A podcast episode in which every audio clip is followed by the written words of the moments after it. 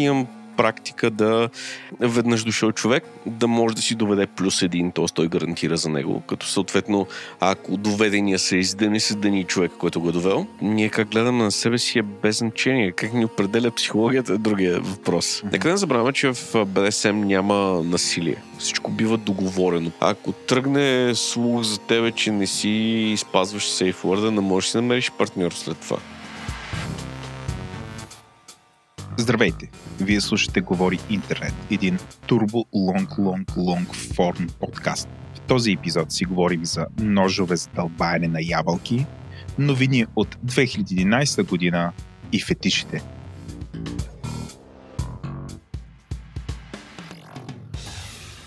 Здравейте, дами и господа! Вие сте с Говори Интернет. Аз съм Ленко, до мен е Владо. И принципно нашите епизоди са маркирани като неподходящи за деца, експлисит и така нататък. Този е особено неподходящ във втората част, така че продължайте да слушате с интерес, но имайте това едно предвид. Здравей, Владо! Здрасти, Еленко! Абсолютно, абсолютно. Значи, ако сте цъкнали ни слушате вече, абсолютно имате, видели сте корицата, каква е, видели сте, че в този епизод ще си говорим за фетишите. И този разговор не е някакъв а, изблизан, изрязан и така. Така общо взето имаме гост, който съвсем откровенно говори за, очевидно за фетишите, за собствените фетиши, което мисля, че е изключително ценно и по принцип трудно да бъде намерен а, човек, който е прозрачен на тази тема. Нашият гост е Станислав Атанасов от f-bg.org. f-bg.org е най-голямата комьюнити в България, което, доколкото разбираме, беше на 15-17 години и от а, пак ако не греша, 15 години. Станислав е модератор и администратор там. Така че а, мисля, че имаме супер интересен гост, който разказва в много голям детайл още за как е започнало това общество, а, какви партиите организира, какви са правилата по време на партитата, а, за различните видове фетиши, въпреки че вие, вие знаете, аз съм таксономиста на, на шоуто и винаги се опитвам някакси да подредя всичко, да го сложа в някакви папки и така нататък. Тази част, въпреки че се опитах, някакси няма направихме точно така. Тоест, гледате, гледате, ще слушате разговор, който кълна се, Еленко ще потвърди, абсолютно нямахме сценарий. Просто седнахме с Станислав. А, всичките въпроси са измислени в реално време, нямахме написани Обикновено имаме знаете, или вие знаете, или сме казвали. Имаме 10 на 15, 20 въпроса, от които да си избираме и ги подреждаме. Има някаква последователност. Тук е разговор. А, може да ви стори, стори леко хаотично, а, но мисля, че се получи много живо и бих казал интересен разговор. Стига си се обяснял. Обясних се. Too late. Дами и господа, искаме да благодарим на нашите компании партньори, които са DFBG, SiteGround, Oracle, uh, Dext, Mist, което е Escape Style, където може да ползвате код G10 за отстъпка, както и Storytel, който е аудиоплатформа за книги, които също са издателство за книги под формата, в която и вие в момента консумирате, а именно аудио. Както винаги всичко, което казваме, може да намерите в бележките на шоуто. И анонса днес е всъщност най-голямото, не сега ще излъжа, най-голямото или може би е най-голямото събитие на DFBG, конференцията All in One, като те са обявили първите три лектора и се намира на 2021.dev.bg или пак в бележките на шоуто. Аз не съм ходил на тази конференция, да, да си призная. И тук сега не говори много добре за мен, че не съм си написал домашно, но съдейки по лекторите от тази от миналата година, ми изглеждат като българи, които правят някакви иновации. Което е интересно, супер е и наистина е хубаво да видиш хора, които един прави сателит, тук прави а, платформа за, хм, за стартъпи и така нататък. Така че идете, вижте, освен това е безплатно, ако се гледа онлайн и струва някакви пари, дори, дори не знам какви, ако се регистрирате. Да, да, да, Като те са казали, че всяка седмица ще анонсират нов лектор. Да, да. Така че това е кратки анонс от нашите партньори. И разбира се, да благодарим на всички 160 патрона. А що към 160 вече сигурно са повече. повече. Всички хора, които ни подкрепят, това са лицата, които са избрали да даряват 5 или 15 долара за нашето съществуване, пребиваване и създаване на подкасти. Нещо друго от седмицата, Владо? Не, не, аз само, само да кажа, че ако някой иска да ни подкрепи, кефи се на този подкаст, полезно му е това, което правим, нали, оценява го и така нататък, може да отиде на нашия вебсайт, който е говори-интернет.com. Там има един бутон, който пише Patreon, цъкате го, избирате Говори Интернет или ако ще искате някои от другите подкасти, пък може да подкрепите цялата мрежа и ставате патрон на Говори Интернет с регулярно месечно дарение, за което ние ще сме супер благодарни нашите тиери почват от 5 долара. Така че бихме, не знам, ако това ви е полезно, заповядайте. Мисля, че е време за нашата рубрика, която става все по-политическа и политическа, а именно меме на седмицата. Владо, ти си. Тая седмица, която мина, е доста... беше фъкана със събития, основно политическата сцена. Ние имаме три кандидата. Значи, аз ще ги прочета така, както сме си ги написали, и после ти предлагам, понеже едното е твое, ти да си го разкажеш, има две мои. А, значи, моите номинации са Стоян Мавродиев отново съди журналисти, които пишат с него. Едно, и то е, аз го номинирам за меме на седмицата. Дами и господа, това е бившия шеф, мисля, на Комисията по финансов надзор. Един доста важен орган, който трябва да регулира финансите и банките в страната. Да, и после мисля, че беше шеф на тази Българската банка за развитие. Да, която сега нали я разследват малко. Да, защото раздавала, трябва да, трябва да помага на малки предприятия, пък помагала на, да, дала една камара пари на всякакви други. Това е едното, господин Мавродиев. Другото нещо, което съм намерил, че Илон Мъск е новия Тръмп, защото влияе на финансовите пазари а, през Twitter. И ти си номинирал едно нещо, което е? Аз съм номинирал едно нещо, а именно ставаш сутрин и виждаш как а, Примерно, шефовете на митници са сменени до 9 коляно или всеки областен управител, 23 областни управители са, са сменени. Някакси се кефе, когато изведнъж се оказа, че всички шефове на, на агенциите за сигурност са пуснати в неплатен отпуск. Не знам как Бойко ги пуска в неплатен отпуск. Ето, нямаме пари ли? смисъл. да, е, парите не стигат. Я си вземете един месец отпуска си починеме тук да не товарим бюджета. И те всички са чертосали, после трябва премиера да ги привиква на обратно, от които двама са се върнали. Да. А, как полицията изведнъж решава да разследва този Димитър, а, така наречения а, бития журналист от протестите. За съжаление, това му се лепна като, да, да. Като брандинг, което е тъпо. А, първо реши да го разследва за данъци, после реши да не го разследва. Да. А, така че имаме някакви а, сътресения в държавата, които са по-скоро от, от, от, от добра страна. Дано този тренд се, ам, се задържи, защото така може би държавата ще е по-ефективна. Да, да. Ами, то е интересно дали следващото правителство какво ще направи. Сега ще ги вър... Примерно, представи си ГЕРБ спечели отново, което, не знам, става все по-невероятно и невероятно, ама па, who knows? Нали, а, суверена обича да изненадва. Нали, може да иска реалити шоуто, което с тебе обсъждахме при няколко епизода, което се случва, да продължи. Въобще шоуто да продължи, така че може да го гледаме това за напред. Но, е, но е интересно нали, какво ще се случи с тези назначения. Аз а, това, което виждаме, между другото, доста време не съм виждал в а, такива позитивни реакции по отношение на някакви назначения или нещо, което прави правителство. М- гледах, че а, хора, ох, а, хора реагираха много позитивно за назначаването за шеф а, на агенцията за горите или нещо от сорта. Да, знам това е, да ти помогна. Защото е зелен човек, е, който трябва зелен, да бъде. Да, т.е. не е някакъв а, а, бюрократ, който е там за да раздава гори, за да бъдат сечени или да ги, нали, да ги бе, експерт, е, експерт, в областта. Точно така, да. И хората реагират на това. А, колкото и да е абсурдно, Еленко, това служебно правителство а, по някакъв начин показва, че нали, виж колко е интересно. Значи, когато той е назначено, а, той е назначено и в него влизат по-скоро експерти. Нали, има такъв а, политически опит да е пъстро, да има ляво, дясно, да, да. център, така нататък. А, нали, по някакъв начин протяга ръка към различни там политически партии. Има и от а, хора, които са от Демократична България и по някакъв начин хора, които са, не знам, били в БСП и са по-скоро леви по, нали, по българската методология за лявост. А, и когато е по такъв начин направено, а, започва да се появяват всякакви твитове, които са, абе, а, а, защо това е само, само 30 дена? Тоест, извинявам се, защо това е само 3 месеца? Защо всъщност а, нямаме, не можем да избереме така политиците, че всъщност да получим тези експерти? Ами получаваме нещо съвсем различно. И това, това, това е много интересно въобще да бъде, да бъде обсъждано, че чисто философски. Защо? Чрез демокрацията в крайна сметка получаваме нещо, което не е това. И и от това, което виждам, много често такива временни правителства в България по принцип са харесвани. И тук идва ли, че въпроса към тебе. Да. Считаш ли, че трябва да смениме политическата си? Прости въпроси за рано сутрин, които да меме на седмицата.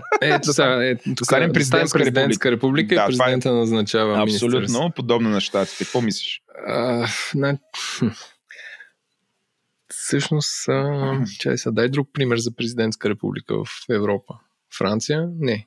А, тя е полупрезидентска, според а, пол, шефа на политологията в УНИСЕ, когато аз бях студент, наричаше полупрезидентска, което беше много смешно. Франция не е чист пример, но аз, чай сега, аз не мога Путин, се... Путин е, той е в една ултрапрезидентска, той е почти цар там. Е, са, това- да, и Ердоган да сложим до него, но а, нали, не е някой, не, не е а, strong arm. Не, а, много ми е рано да, да, да мисля за политика, но всъщност според мен проблема в Штатите е, че както и в Англия, нали, така е правната система направена, че там много трудно ще имаш трета партия. И имаш две, които са more or less близки. Да. А, тук има всякакви чепати хора а, и трудно ще се... Не знам мен. А, си- големи, големи а, рискове има да има едни избори за президентите да решават всичко. Добре, а ти Тогава кажа- не знам партиите как трябва да се трансформират, за да издигат президенти и да, да фандрейзват. В смисъл, то няма да е само окей. Сега нататък, Да. който е президент, Да, той ще да. е такова. тук, тук моите размишления по темата са, че в България това се получава добре, защото а, в повечето случаи президента по-скоро има представителна функция. Да. И ние си избираме хора, които изглеждат добре, звучат добре, но в принцип нямаме някакви очаквания нали, да. Нали, не ги избираме, защото ще управляват държавата. И там отиват някакви хора, които. Айде, дори да кажем ранния, ранния Плевнелиев и той, нали, и, той беше свестен, въпреки че нали, напоследък, нали, като му гледам медийните изяви, е такова... Малко в пика е се е фърлял. Да, да, да, да. А, но нали, избираме хора, които нали, изглеждат добре, звучат добре, правят компромиси и така нататък. И когато изведнъж се окаже, че те трябва да изберат правителство. И примерно, говорим се а, Петър Стоянов също му се наложи, а на Плевнелиев му се наложи няколко пъти, а, сега Радев и той. И тия хора, нали, каквито и да са, с крайна сметка успяват да изберат някакво, нали, да направят експертно правителство, което да е фокусирано върху някаква задача и така нататък го правят. Но мисля, че ако това се промени, на тяхно място няма да са, защото ще е ясно, че това ще избира правителство, там ще е големия варгал. И всъщност хората, които отиват и правят в момента Министерски съвет, нали, като господин Бойко Борисов, те ще са президент, просто ще го назначават. И ултиматно ще имаме същия резултат. Просто ще, дори, дори има шанс да е още по-авторитарно. Може би да, но тогава нали, интересно как ще са организирани фракциите в самите, в самите избори, кой да издигнат. А, в самите партии. Да. Така, нали, ако има праймарис в... Тоест ти за да издигнеш, ако си някакъв мега фен на Иван Иванов от ГЕРБ, трябва да станеш член на ГЕРБ и да го бориш срещу другите кандидати и, и пак ще е някакъв цирк. Не знам. Много е вероятно при една такава форма да се елиминират коалициите. Това е. Тоест, ти като значи, избираш, подобно щатите, имаш президент и той е на една партия, той има цялата власт и назначава всички. Няма нужда да прави компромис, съобразява да прави някакви франкенштайни, такива политически конструкции, само и само да се излезе с правителство. Не тая част отпада. А, което пък е, не знам, за мен е хубаво, защото да, хубаво е това. Да, е, да, да, да може, ето, и взима цялата власт, носи цялата отговорност и е ясно. А, сега, А тези, които да. ги назначава, не ги ли гласува парламента все пак? А, Примерно, аз знам за висшите съдии, че е така. Тоест, така е, има, то това има е хубаво, одобрение, не е- има не е то да влиза в ВСС, защото Да. е готин и ме кефи, а той го представя и той има hearings и после да се гласува. Ако говориш за щатите, мисля, че се одобряват от Конгрес или от Сената. Мисля, Е, всички трябва да бъдат потвърдени. Да. Но, добре. А, И на политика. Купи ли си биткоин на 100 хиляди, кажи? Ха-ха, не, разбира се. Продаде ли саката на 40 Не съм, не, не, ефтиното? никога, нали, са протокола, никога не съм притежавал каквато и да е криптовалута. Дори нямам Ethereum адрес. Дами и господа, ще познаете, че един гражданин не притежава криптовалути, ако не говори за тях с един блясък в очите и позитивизъм. Мислех си наскоро, че всички, които притежават биткоин, са като хора, които притежават акции в General Motors или Apple или Tesla. Те са склонни да хвалят продуктите и казват, а, ма това е най-великият продукт, защото индиректно, ако има поне малък медиа експожър, колкото повече позитивно говори за биткоин и повече хора искат си купят, това ще му качи цената нагоре. както и, както и съответно за акции. А, това, че аз говоря позитивно за Apple, не притежавам акции в тази компания. Да, аз, А, да, да, Full да, disclosure. Абсолютно full disclosure, так аз ще го направя. Аз не притежавам каквито и да акции в която и да е технологична компания в момента.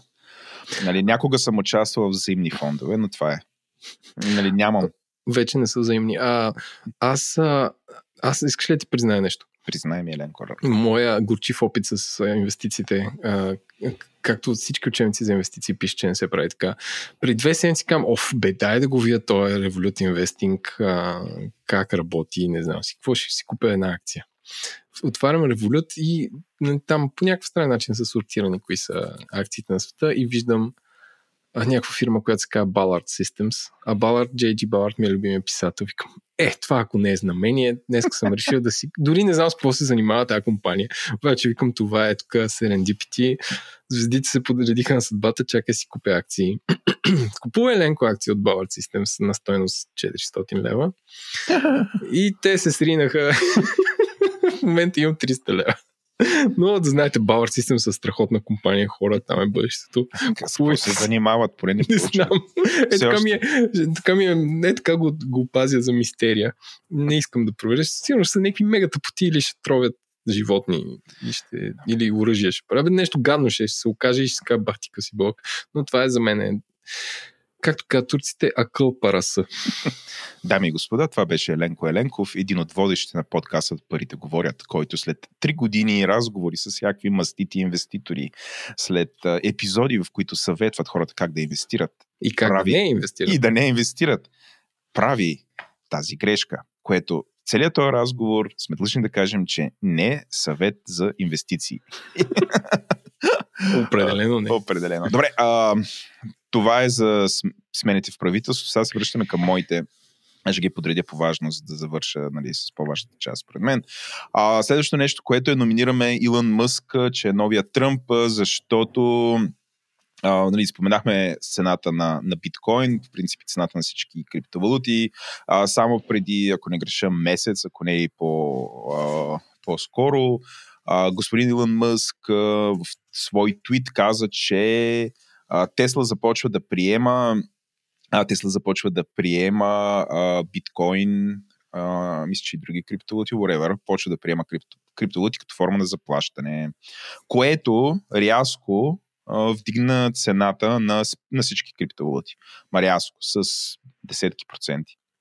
Което доведе до това, че а, нали, защо това се случва? Защото когато такъв... Е, една от големите критики към криптовалутите е, че реално а, това е нещо, което а, не можеш да използваш а, никъде поради волатилността му, никой не го приема. И, нали, а, един вид всички, които са забъркани там, са един вид хазартни типове, които купуват криптовалути с надеждата хайп около тях да продължава да е все нагоре и цената да се вдига. Тоест това хайпа да е а, нещо, което задвижва интереса към тях, но не е защото има някаква реална практическа полза там.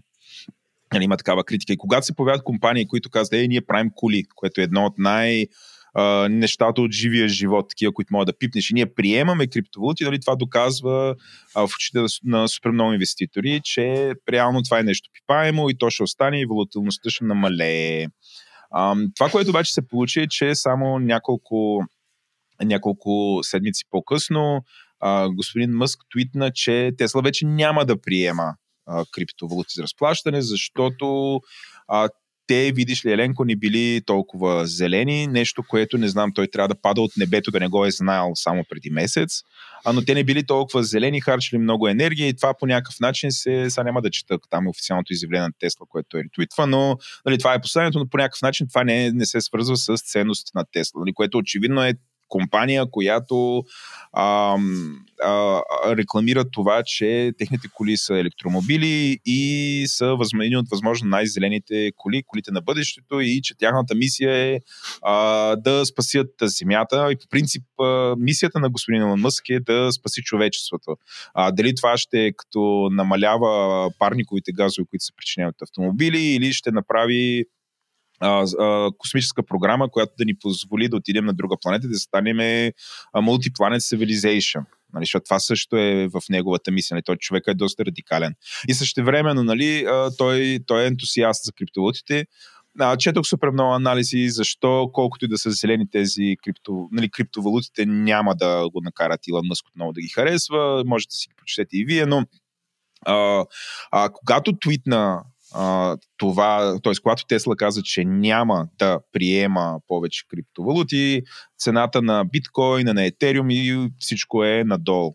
Като а, това, което се случи е, че много хора реагираха негативно, започнаха да го нападат и така, че сега, е, вкарах, вкара се в много, много интересна ситуация, както от а, любимия, любимия човек на крипто комьюнитито, изведнъж нали, той започва да получава и доста негативен, нали, негативен фидбек за това, което е казал, за това как е потопил пазарите, започва да бъде обявяван в спекулация, така че се почувства длъжен той и Тесла да кажат, че нали, те няма да продават. Между другото, това го имаше и в оригиналното съобщение, но всъщност от тогава до сега те започнаха да твърдят и да публикуват всякакви съобщения, които са, че Тесла няма да продаде своите криптовалути, за да стигне до а, а, твит от преди 14 часа, тук топъл, топъл, а, който казва следното нещо. Елен, когато аз започнах да се ориентирам, нали, не ги знаех тези неща, но а, твита съдържа точно, да ги речеме, 4 думи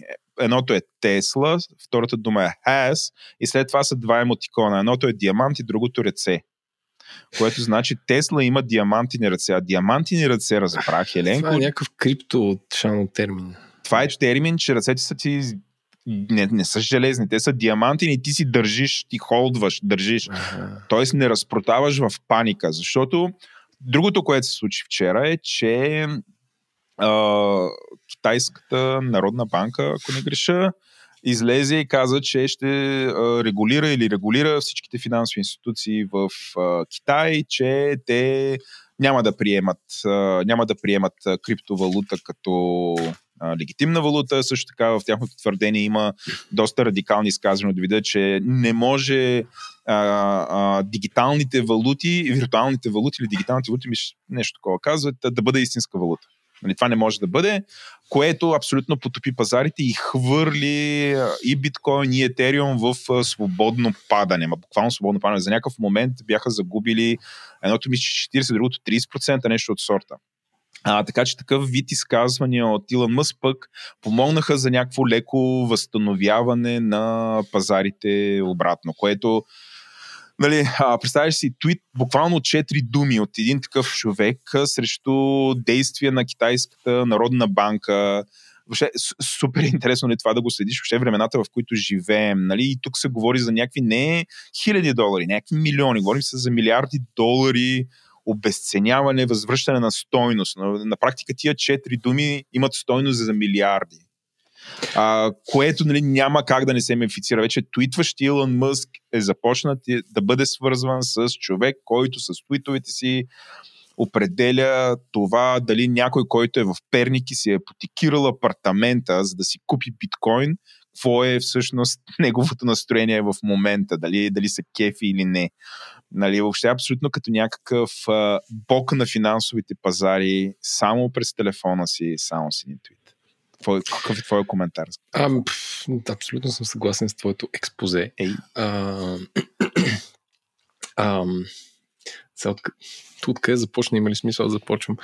Ама наистина, а, според професор Галуей от а, подкаста а, Pivot, а, до месец ще го, а, ще го разследват от а, СЕК, в смисъл, верно, че той това да приемаш биткоин, да не приемаш биткоин с една голяма компания не е нелегално, но ако ти манипулираш пазара по този начин, то се отразява на други пазари, настроението много хора и според мен те публични изяви, както веднъж в нетрезо състояние, според мен беше казал, че ще прави Tesla Private и така пак размести цената и после го отстраниха да е CEO и сега е само член на борда.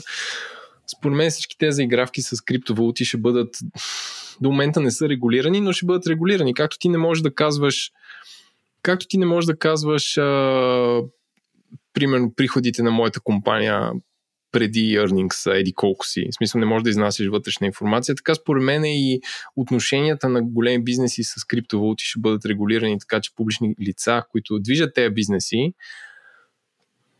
да се изразяват по определен начин, който да не влияе на пазара, защото това си е чиста пазарна манипулация. Приемам биткоин, отказвам биткоин, защото биткоин няма да, предвид, че е толкова децентрализирано нещо, няма да има официален а, вестник, държавен вестник на биткоин, който как, как се развива и винаги ще, в смисъл, от тук до края на света ще е обект на спекула. Освен ако не бъде регулиран. И Тук стигаме до това, което Е, направи Китайската банка. да. Аз четох анализ, окей, анализа, който четох е на Financial Times. Защо го правят това китайците? Нали? То това е въпрос. Що сега, що го правят? А, и стигаме до момента, да, в който а, нали, анализа на Financial Times казва, прави се, защото все повече финансови институции започват да приемат криптовалутите за а, нещо, в което трябва да го включат в своето диверсифицирано портфолио. Сега тук много навлизаме в територията на парите говорят. А, по принцип слушайте този подкаст с всякакви много по-детайлни разговори на тази тема, но а, навлизането на установените финансови институции и а, въобще в криптото е добър сигнал. Нали? Това показва, че това е нещо нормално. От друга страна, проблема, който държав, държавите имат, регулаторите имат, е, че когато а, сериозните институции започнат да, да влизат в един пазар, това означава те да, да инвестират сериозни пари. И тук се стига, а, вдига се риска, защото едно е аз и Еленко и както и Али, милиони други хора да си инвестираме парите. Да, нали, може да ги загубим, но това ще са множество лични драми. Но когато това го направят няколко институции, тук страха е да не се повтори някаква финансова криза, като тази, която видяхме 2008-2009 година, когато супер много финансови институции успяха да се набълбукат с кредити, които са раздали, да изчезнат едни ужасно много пари. И в този момент, когато финансовите институции влизат, добър сигнал, парите нали, отива цената нагоре, тогава обаче идва и регулацията. Тоест, с едната ръка а, е добри новини, с другата лоши новини. Вчера беше такъв миксбек. Но ще видим какво ще стане. Еленко, много говорим за меме на седмицата, стигаме до моя момент в меме на седмицата, който е, че господин Стоян Мавродиев, Трето меме на седмицата. Трето Доста меме, да. Динамична седмица. а, господин Стоян Мавродиев сериозно работи да се превърне в меме, а именно нали, човек, който съди журналисти. Нали, това да влезе, това да е известен в момента, защото той нали, в момента не е известен с нещо друго, не знам какво работи, но нали, за мен е вече известен като бившия, а, бивш председател на КФН, или какъвто е там, като позиция и а, бивш шеф на Българската банка за развитие, който ако някой не е хепи с това как е вземал тези държавни постове, нали, е журналист и е писал и отразявал всъщност той как се е справил, този човек бива съден. Нали? Той, той в такова меме се превръща. От миналата седмица, буквално мисля, че това всъщност от вчера е новината, да, 19 май, ние сме 20 май 2021. Да, господин Мавродиев, реално вчера е завел дело срещу журналиста от Вестник Капитал Николай Стоянов за това, че е отписал а, няколко статии по, връз, за, по отношение на връзката между господин Мавродиев и а, гражданинът а, на Кипър Майкъл Тамвиос. Много интересно име също така. А, статите ги има. Между сложили сме линк към статия в Дневник, която дава един много добър обзор.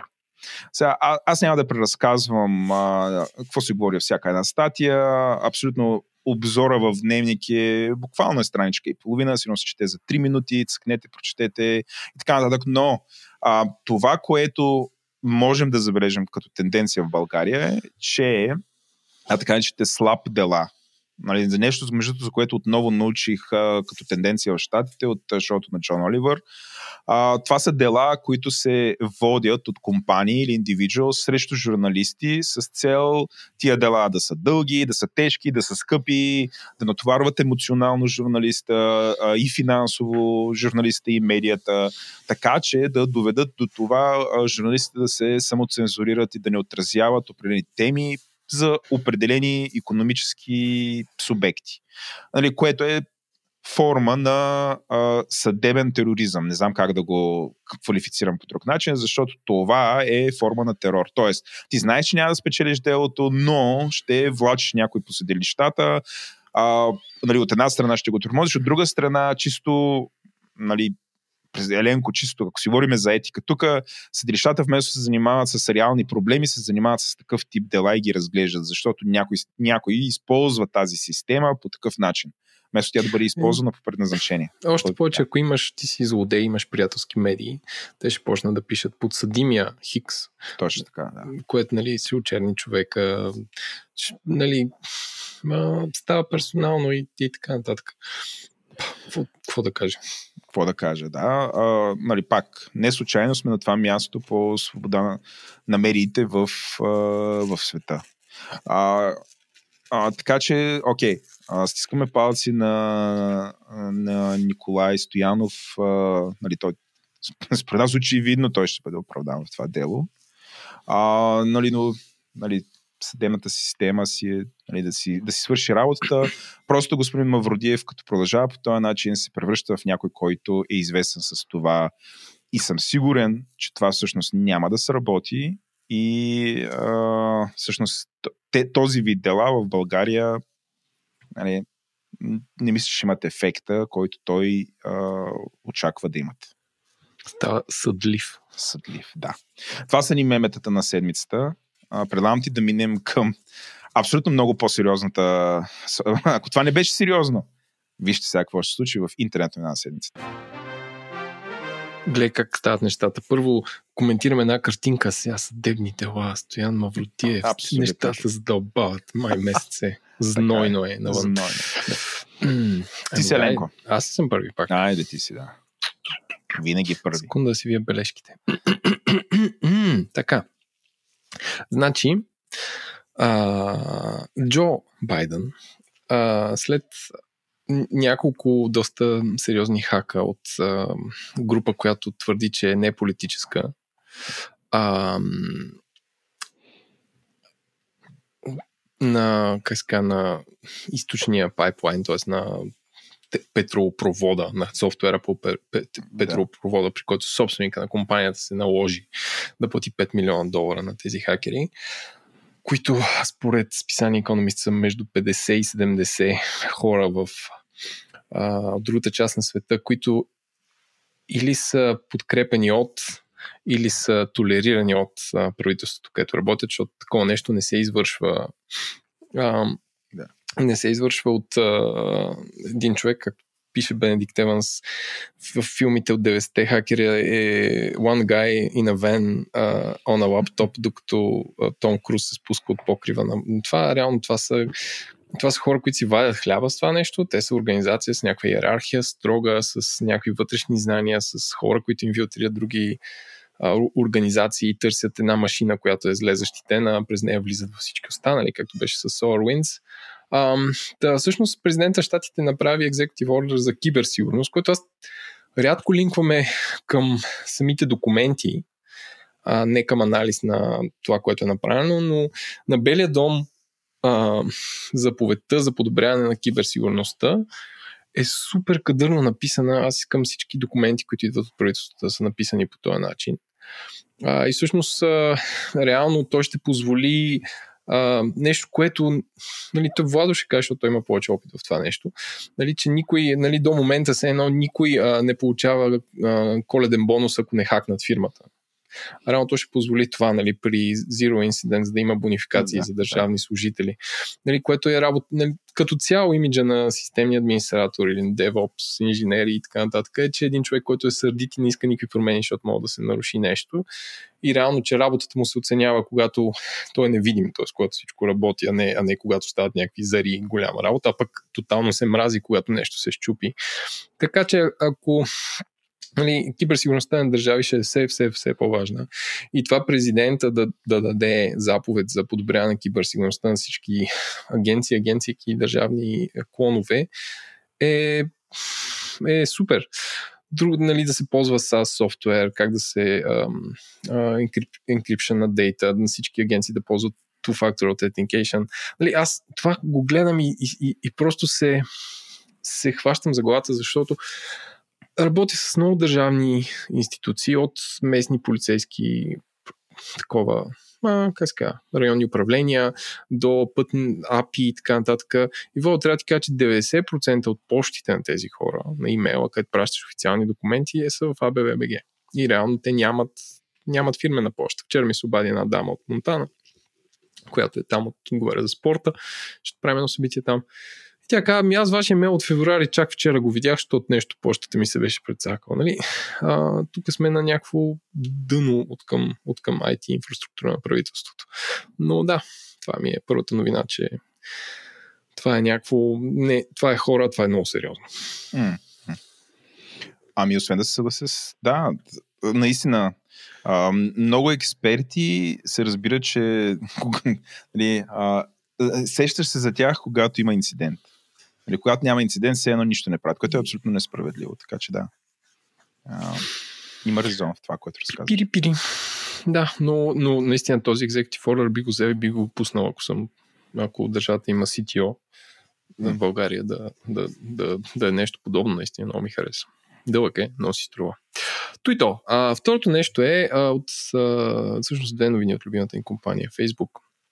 А, м- Фейсбук загуби едно дело, като беше някакво малко, а, защото искаше да изнесе данните, Владо, моите и твоите. Защото знам, че цъкаш много стоп в Фейсбук и участваш е. в групи Да. и правиш а, петиции и Абсолютно. започваш постовете си с поделете да видят повече хора.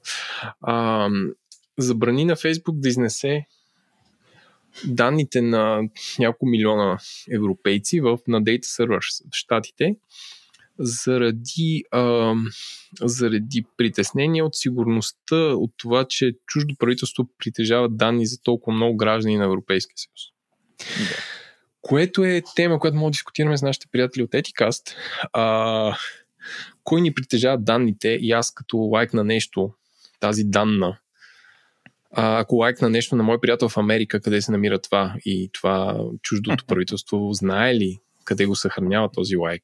А, и, и като цяло е такива много абстрактни неща, ми, ми, ми хрумват и ми минават през главата, но това е това според мен е много интересно като как се генерира данна, кога се генерира, къде стои, къде се пази, кой има право на нея. И въпреки, че нали, Facebook притежава всичко, има апита, които да бърка в ирландския сървър, да, да вади тези данни, но реално те не са в, в, в САЩ. Има ли значение всичкото това?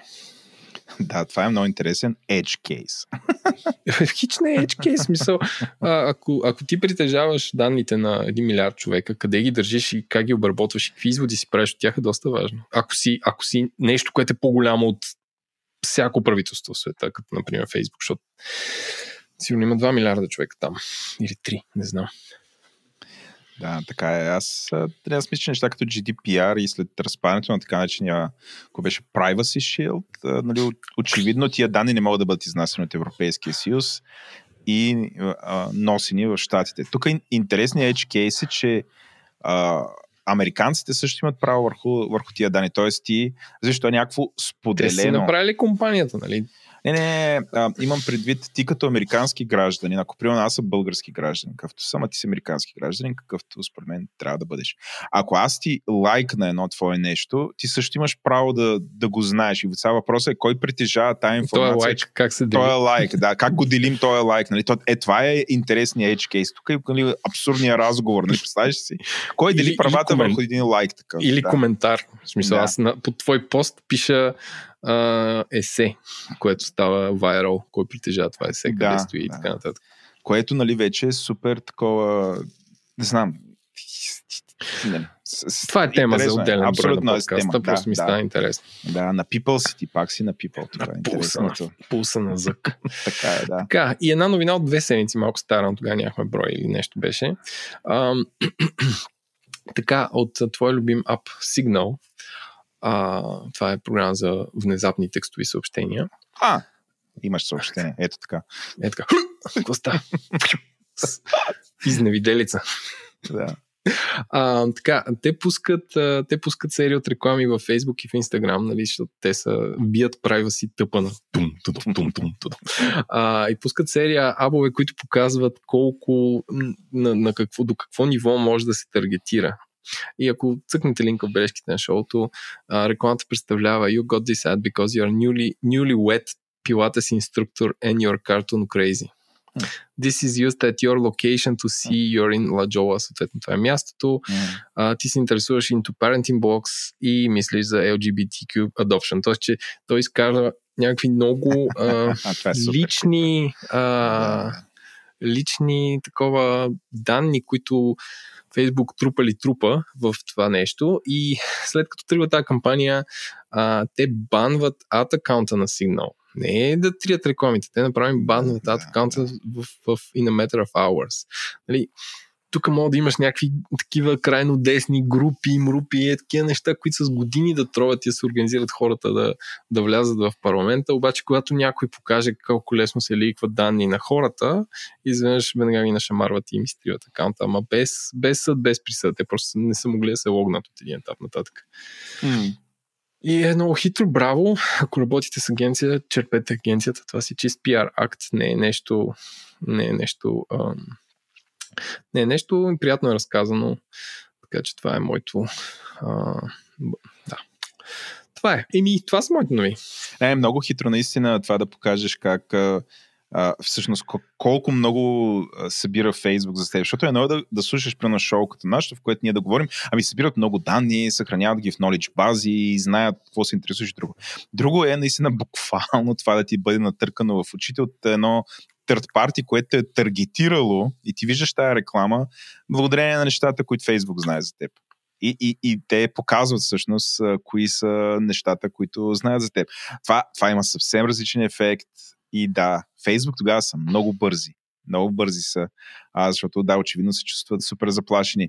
А, нали, Фей, Фейсбук според мен е нали, техният бизнес модел в момента и въобще хората, от които отговарят за бизнес модел, но се чувстват такива метнати на въжетата и абсолютно ги пердашат. Значи, от едната страна е, е Apple, нали, с който ги пердаши, от друга Спрем страна... тока направо.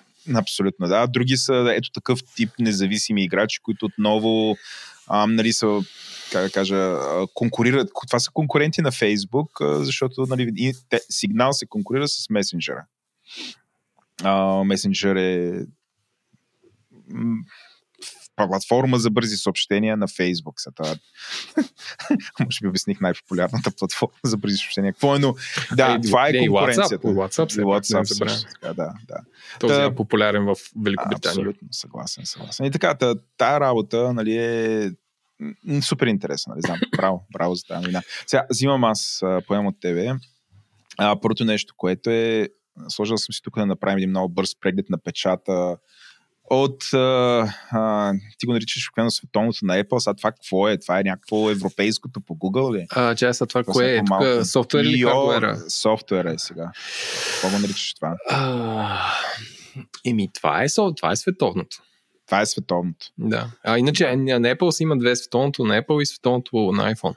А, окей. Световното на iPhone е септември и световното на Apple е Добре, началото това е световното на Google, което за тази година, нали, 14-те А то, големи... как, как, се, как се проведе? Предполагам пак ремонт не са събирали хора. Ремонт е обаче има, нали, има нещо на живо, и обаче на открито и ни хора седят под чадърчета А, и гледат и спазват Гледал дистанция. И нищо, че спазват дистанция, имат маски. Може да гледаш видео, да. Е, щатите така. Така е. За да. сега, да.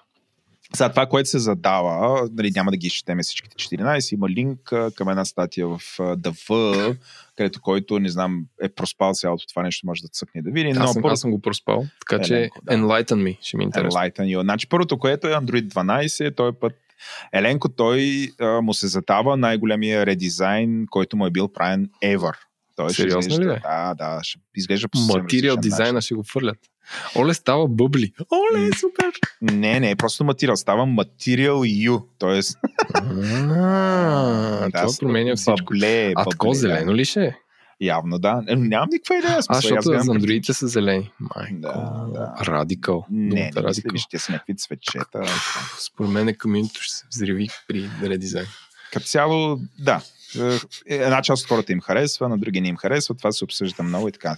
Другото нещо, което е Google Workspace, като Google Workspace и бившото Google Docs, там където си Drive, Sheets и така нататък, става все по-свързано. Това, това според мен са такива фичери, които не, но, не знам, не са пожелани от много хора, но звучат супер добре. Тоест, докато пишеш документ, ще може да си в кол, което и в момента ние го правим като или един си шерва екрана, или просто си в кола, всички гледат документа в друг таб и така нататък, но явно това е някакъв проблем вече за по-широка маса потребители, така че такъв тип неща ще бъдат интегрирани от всякъде, от всеки туш, камо ли не, ще можеш да стартираш кол и така нататък. Тоест всичко става супер свързано, динамично, всички могат да си говорят, колове да работят заедно. Google няма да е Google и въобще световно по Google няма да е на Google, ако Google не покаже нещо с изкуствен интелект, като тук те са демонстрирали разговор между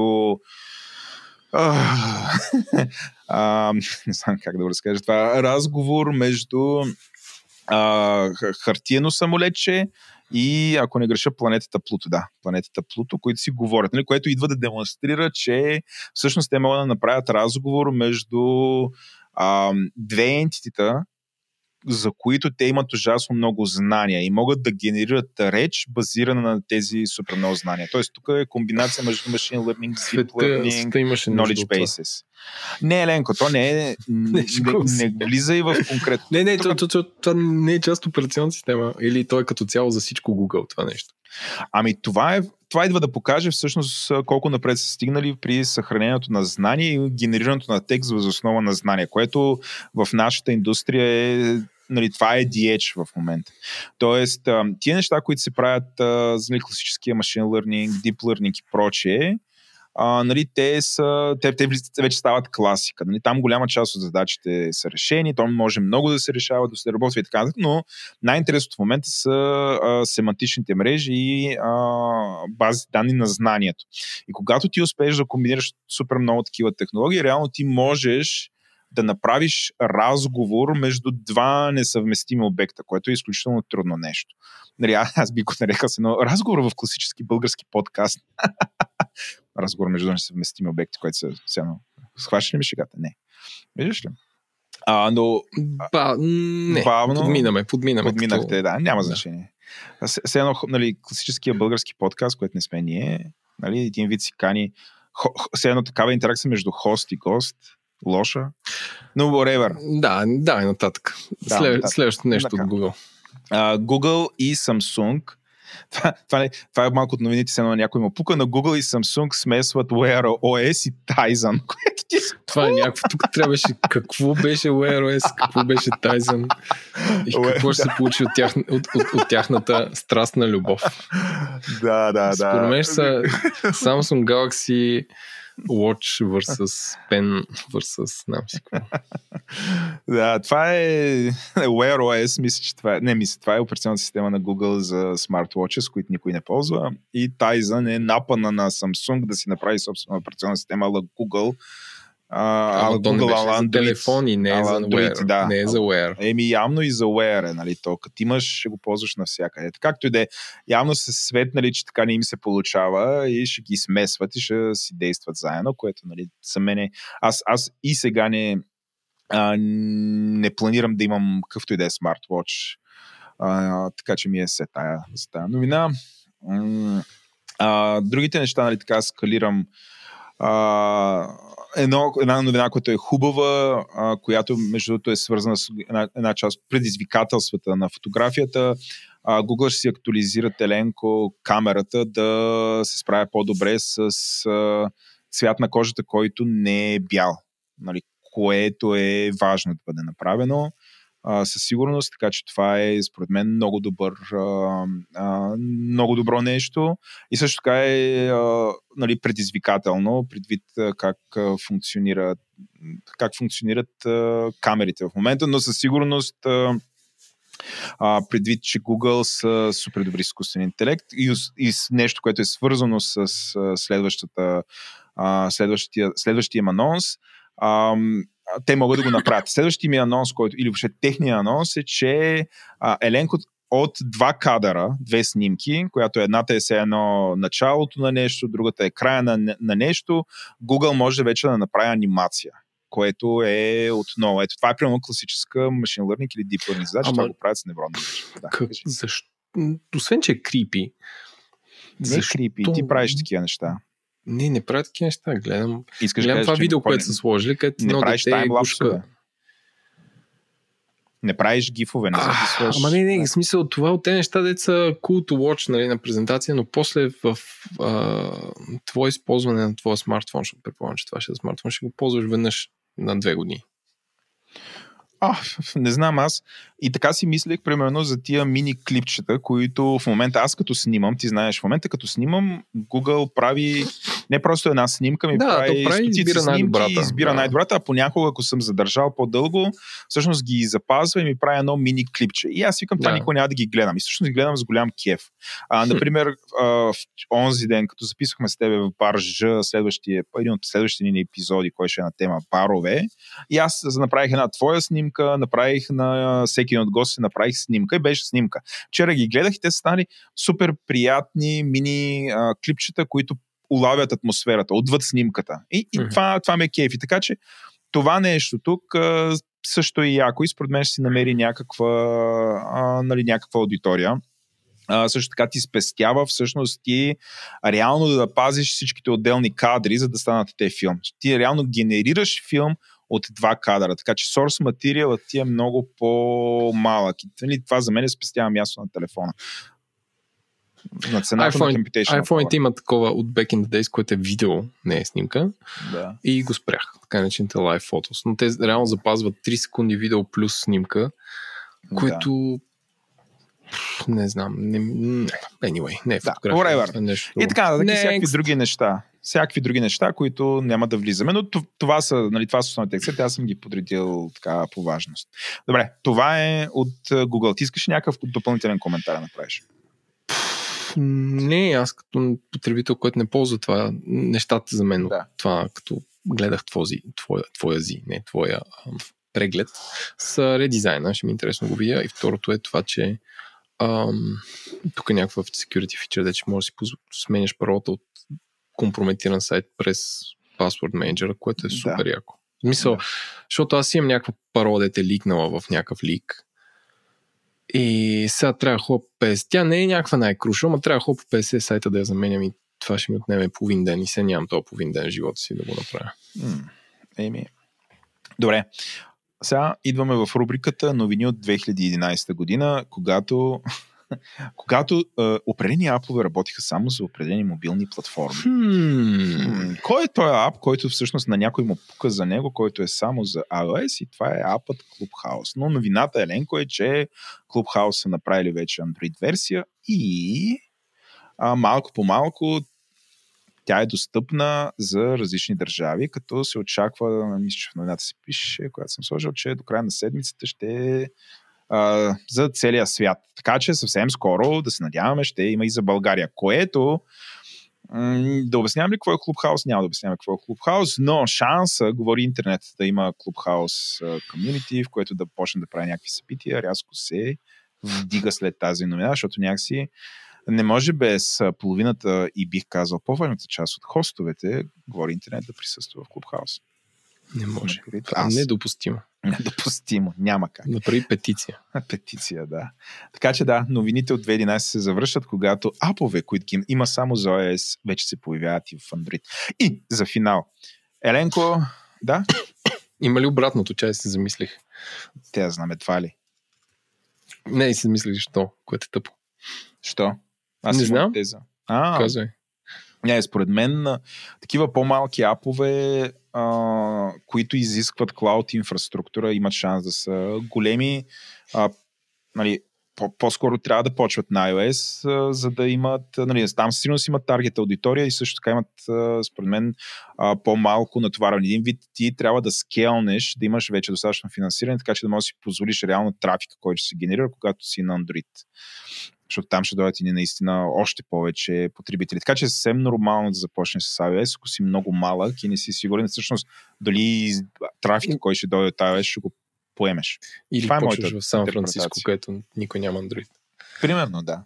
Или да, ограничаваш го за някакъв град, регион, само invite only. нали.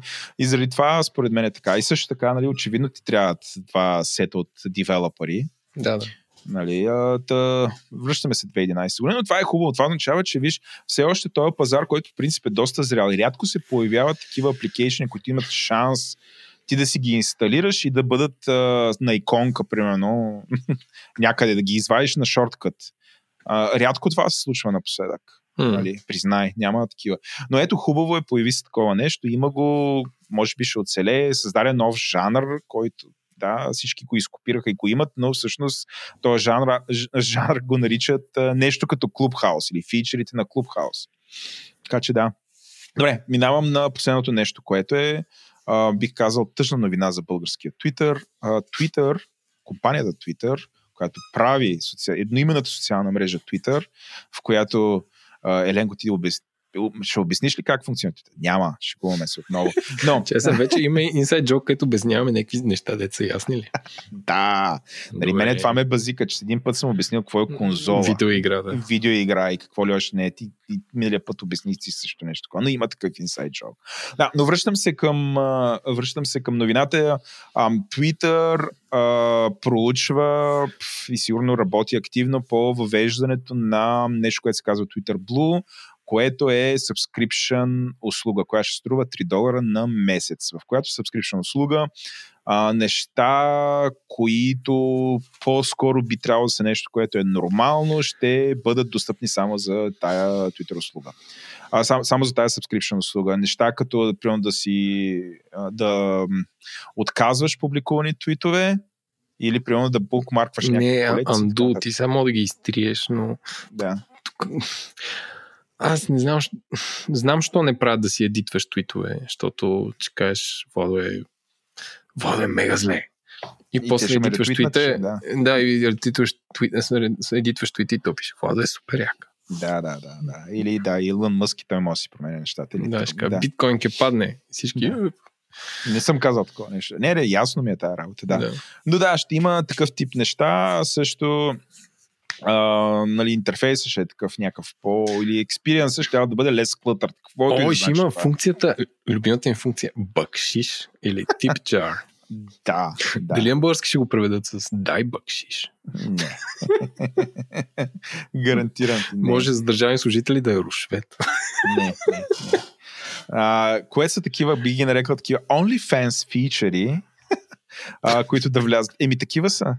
So, um, нали, между другото си, не знам, това са такива заемки от а, други места, които а, вече започнаха да се позиционират като места, в които създателите на дигитално съдържание а, един вид монетизират аудиторията си. И явно Twitter искат дяло в това нещо. Бе, давай, да, бе, трябва да го да. правят. Та услуга да. Twitter е супер от самото начало, но толкова балко и бавно се развива, че им чу, че най-голямото нещо, което направиха от 140 знака да го направят 280. Смисъл. Така е, така е. Много са мудни. Ужас. И толкова трудно е за новодошли да разберат как работи че, братче, айде нещо, Twitter було 3 долара на 5 ля на месец, голяма работа. Ти ще плащаш ли? Ми да видим какво имаш, защото така, така някакви тук догадки има. Аре, бе, ти даде 400 лева си дал за нещо, което не знаеш какво е. Проверих, между другото, много, много, много се самошеймнах. А, а, слава богу, не е, не е оръжия, а, не е оръжия и петрол, а са Clean Energy and Fuel Cells, е, Cars. Е, и, и е канадска компания. Така че Bauart Systems, Bauart Systems. Сега всеки ден, дами и господа, всеки епизод ще ви информираме за цената на, на акцията на Еленко. На акцията на Еленко, която 20 долара стана 13. О, милия. Добре. а, но както е, това е за Twitter. Това е за Twitter. Еленко, предлагам ти, стига новини. Ние някакво от меме на такова вече час и нещо новини. Много новини, брат. Много новини. Удреме тук, удреме края и минаваме на какво си купих окей. Така, почвам. Ай. Владо, аз си купих две неща, едното от които ти го зърна с крайчеца на окото си. Зър? Зър. А, това са на всеки... Всъщност, едно време, като бях повече, си купувах два чифта маратонки на година и те се трупат, трупат, трупат. Има един такъв архив от стари маратонки. Но както и да е, дойде ми време за нови маратонки за по-низко бягане, защото бяха са ни прените и леко ми ръбеха на кръченцето. И са, понеже получих код за отстъпка на рождения ми ден, който е през април, и си закупих модела Nike Air Zoom Terra Kiger 7 а, в цвят черно и бяло. Но има цвят, има супер яки бомбони цветове на тези маратонки. Аз си купих най- а, кажа, консервативните. А, и, дами и господа, това е за първи път имам толкова... Аз не съм някакъв маратонки трейл афишонадо и за първи път си купувам а, бувки за бягане а, от Nike за бягане. Да, за първи път, това е истина. Но те са супер удобни. А, пяната им е много а, умекотява, а, когато с вашето, а, в моят случай, грациозно, но малко тежко тяло стъпвам. А, тежат под 300 грама, супер леки са за обувки за планинско бягане.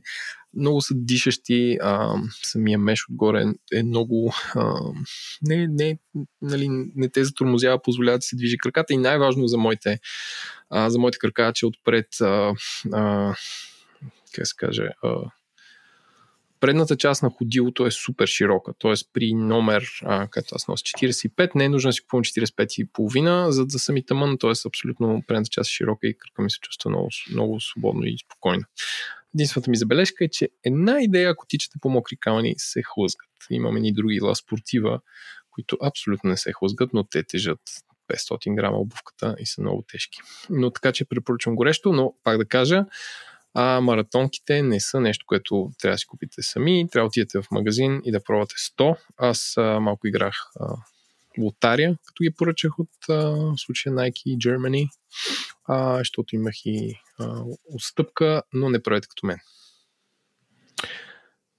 Това е първата част от Ча, аз имам въпрос тук са да. и евентуално наблюдение. Ти колко, колко чифта маратонки имаш в момента, които не са се разпаднали и стават за бягане? Седем. 7. А, прежим чуш, че така през няколко месеца ревюираш маратон, което it's fine, нали, it's your poison. Много ми е интересно, що си купуваш нови маратонки, при условие, че имаш? Нали, това, това е интересно. Това, а, нали, без да се заяждам, те, ти имат някакви да, да, фичър или... Да, не е ли просто Гледа, маратонка там да търчиш, нали? Да, да, разбирам. Значи, аз имам... А, а, най-често имам две обувки за, за шосе, за асфалт, две за, две за планина и една, които като ходя, примерно, зимата на пътечка които не, не, не ги изнасям навън, защото много фитнеси, ако бягаш на пътечка, искат да, да не си с... А, смисъл, не мога да с фитнеса с същите обувки, с които бяга на пътечка, защото се събере као или нещо такова, знаеш, че живеем в доста кален град. А има някакви, които има някаква сантиментална спомена от тях и просто не съм ги изхвърлил. Има други, които ги ползвам да правят някакви тъпоти, като примерно да мажа с латекс и в смисъл но, но така. Но причината сега си купете е, че наистина предните като тичах, с тела спортива ме заболя фастита. Си казах, не, не, не, не, не искам там да, не искам да влизам пак в света на болката. И затова си купих тези, които са много по-меки отдолу и за планина. В смисъл, до сега меки обувки за планина не съм имал, винаги са били някакви бутрони. Но това е и също така на, как се казва, на Каса Дел Еленко, на така наречената къща в провинцията, а, съм си строил три чифта маратонки, защото ако отида там, когато иде да имам някакви бувки, да не мисля какво да нося. Mm-hmm. Тоест имам някакви, които са от 2017 там. Или по-стари. Да. да. А, според мен и си ги сложил там, да си ги имаш такъв сет, защото ти обикновено ходиш с колело от София до там. Да, е, да това се случва. Да, но, но, но, реално като отидеш там или отидеш с някакви градски обувки, е хубаво да има къде. Но как си да е, това да. са някакви. Добре, ориентирах се. Дум, ориентирах дум, се. тъпти, да. Но принципно средно един човек според изследване на Runners World, следно един бегач а, притежа 6,2 чифта маратонки. Да, добре. Защото те много ги диверсифицираха човек. В смисъл, станаха като колите. Имаш кола за градско, малък джип, голям джип, роудстер, не роудстер, молстер, сув мув. Второто нещо, което си купих, главно защото беше ефтино, е от сайта Amazon Warehouse, т.е. аутлета на Amazon. Аз имах една малка бута от колонка, но тя не звучеше добре. И си купих голяма бута от колонка, защото идва лято и ще ходим навън, и ще ходим на пикници. И си взех JBL Extreme 2 цвят червен, а, който спокойно може да запълни една поляна с звук, защото е наистина огромна. И, и е, изглежда много ръгет и освен това любимите снимки на тези колонки са ам, край край басейн, където хора се бутат във водата и пада и колонката и аха, аха, но тя нищо не става, защото е водостойчива. А, и предполагам, че бяха намалили, а, защото излезе JBL Extreme 3, като аз всъщност тогава навлязах в тъмния свят на YouTube ревютата на Bluetooth Тон Колонки Владо, където има за всеки MKBHD, там има 60 а, граждани от Азия които са строили една стая с тон клонки и с едни насочени гън майкс, правят, а сега тая, а сега тая, а сега тая, правят YouTube ревюта на Bluetooth тон клонки, като явно там е някакъв огромен пазар, защото ти 4K видеа, някакви осветления, някакво супер high production value, интерфейсите, ревюрят и маповете, някакво mind се, където не някакъв пич си е взел една клонка и взех си тази клонка и така е. Има един човек, който има 10 буквално и с един насочен микрофон емулира звука на всяка, като пуска едно парче и е дитнало на, едно, на един същ момент, ти да го чуеш, нали, как го чуваш на телевизора на YouTube, на колоните, така че да си направиш извод, кое от те ти харесва, защото те колони най-често нямат опция за настройка на звука. А, и съм абсолютно такъв изумен от това нещо. Но ако ви трябва голямата тон колонка, която да запълни а, стая или малка поляна, а, препоръчвам този вариант, а особено ако го намерите ефтин. А, аз не съм дал повече от 100 евро за това, иначе струва много, в смисъл 200-300 долара, гледам цените, които сега съм линкнал. Uh, ще е интересно, не, той use case, след го разказа, пада колонката и нищо не ни става, но тя пуска ток и убива всички в басейна. Аз така си го представих. А, което между другото е много свързано с а, първи епизод на това наше любимо шоу Love Dead Robots, което има втори сезон. А, което само да кажем, че е супер. Аз по принцип съм си го маркирал, като го изгледам да, изго... да, го... да говорим тук в какво си купих. В момента сме на половината. Хора, супер е по Netflix, е, пробвайте. А, но ще се завърнем към това шоу по-късно. Еленко, аз нямам, а, нямам а, такива преносими колонки. За мен това попада в категорията тинейджърски неща. Сега всички са, ти си много. Ти, да, но имаш какво, Владо? Какво Това, за което сме дошли в този подкаст, все пак. Една от основните неща, които ревюираме.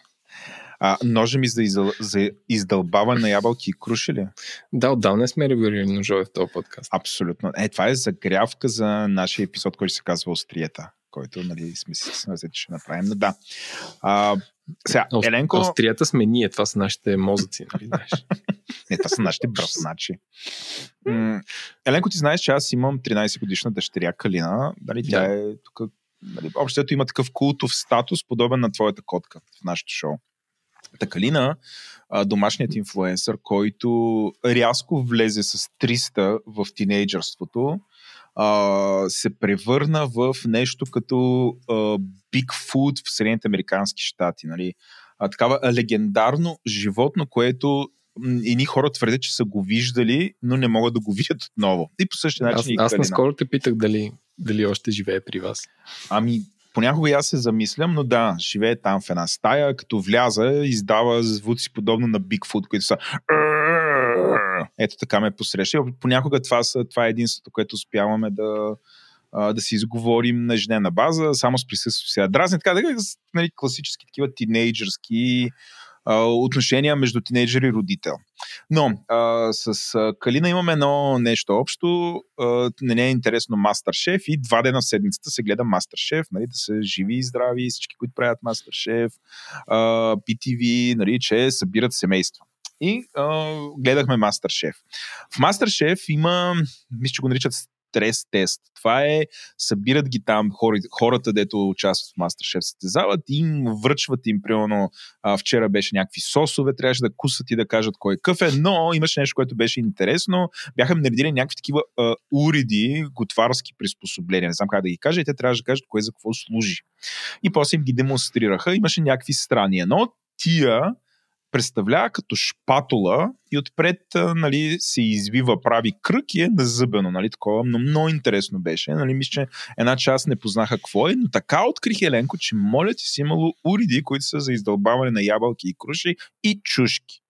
И... За почистване. По почистване, да, да махнеш не, семките. Тоест не, ябълката не, тия.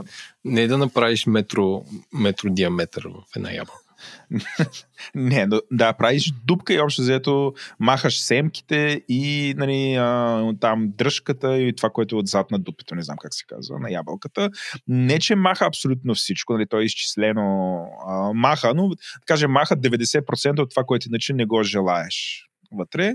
А, така че всъщност ябълката остава с една много приятна дупка, като донат. И после си я нарязваш тази ябълка и си ядеш. Купихме такова нещо и сега си имам, нали, ползвам го, доста лесно се работи с него. Купил съм си 2 см, защото има и сантиметра и половина, ако не греша. Ако А, и си го по-фини ползвам. малки ябълчинца. Да, това е за малки ябълки. Аз и такова им, разбира се, купих и двете, но основно ползвам за големите ябълки. Нямаше за чушки. Сега търся си за чушка, за да не използвам традиционното българско чистене на чушка, което е с пръпалец, натискаш, нали? Тя хлътва вътре и после го Ама изкопваш. това е само за един вид чушки. Има други, които доста трудно ще се. В смисъл, че с навлизането на свободния пазар асортимента от чушки в България много се разшири и няма, няма тул, който да ти помогне, освен може би малко нощче, което сигурно имаш. Имаме, разбира се. Ножове да искаш тук извират сега. Както е, препоръчвам този тул, не е особено скъп и мисля, че ако сте такива ам, ябълки а, ще се зарадвате и ще ви е, ще ви е по-вкусна ябълката и ще ви подобри не знам, експириенса на ядене ябълка. Това е едно. Две е, две е от рубриката сериали, които се случват в Лондон. Еленко, ти знаеш, аз каквото и да се случи, да. Гледам един сериал. ги снимат те, бе? Пи. Да, бе, човек. Един сериал, който се казва Родители и деца, което е преведено нали, на български, което е превод, супер креативен превод от английското Breeders, което е нали, такива като животновъди или отглеждачи, не знам как, как ще го преведеш. Как е Breeders за тебе? Сигурност не е родители и деца. А, Ето, английската филология в действие. в действие. Чакайте сега, дами господа, тази пауза със сигурно ще изтрием. Трием, трием, трием. Децовъди. Супер, да. Човековъди. Да, има някаква игра. Нали, Има нещо, но нали, тук е родители деца, whatever. А, което е доста генерично име, което не хваща очите и так, поради това сме пропуснали първия сезон, но втория сезон излезе и някакси HBO така ни го показа. Ние го гледахме и е доста смешно, Еленко, дори за хора без деца бих казал. А, като има хора, които наистина биха се оплашили, особено след първи сезон, биха се оплашили от това да имаш деца. Но аз бих казал, а, супер смешно е, пробвайте го. Това е една така комедия, в която 95% е комедия, драмата е 5%.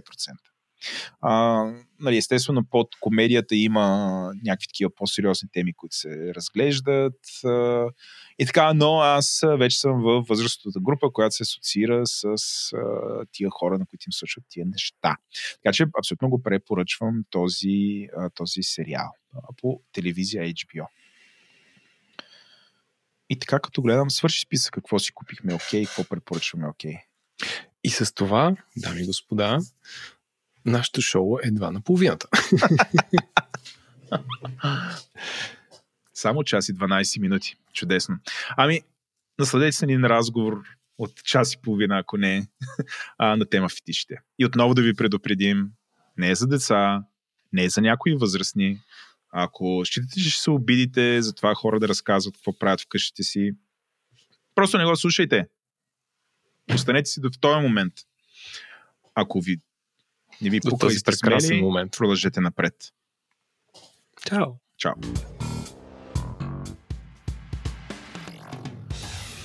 Хора, радвам се, че останахте в втората част на шоуто.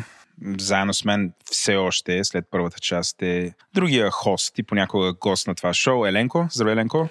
Здравейте, приятели! И то път обаче не сме сами. Някакси напоследък чат-пат правим епизоди, в които сме сами. А, заедно с нас този път е Станислав от FBG. Здравей, Станислав. Разкажи ни малко за себе си. В смисъл, с какво се занимаваш? Каза, че от а, 15 години модерираш. Очевидно се интересуваш от доста преди това. Ами, От тази да, тема. Интересувам се цял живот от това. А, Като цяло обичам да казвам, че се занимавам с БСМ професионално. И то не защото ми плащат, а защото обичам, е, не обичам, но част от нещата, с които се занимавам, организацията на конференции. Лектор съм на конференции, международен лектор съм на конференции. Канят ме хората на Запад да, да говоря за някакви неща. Как научават за тебе?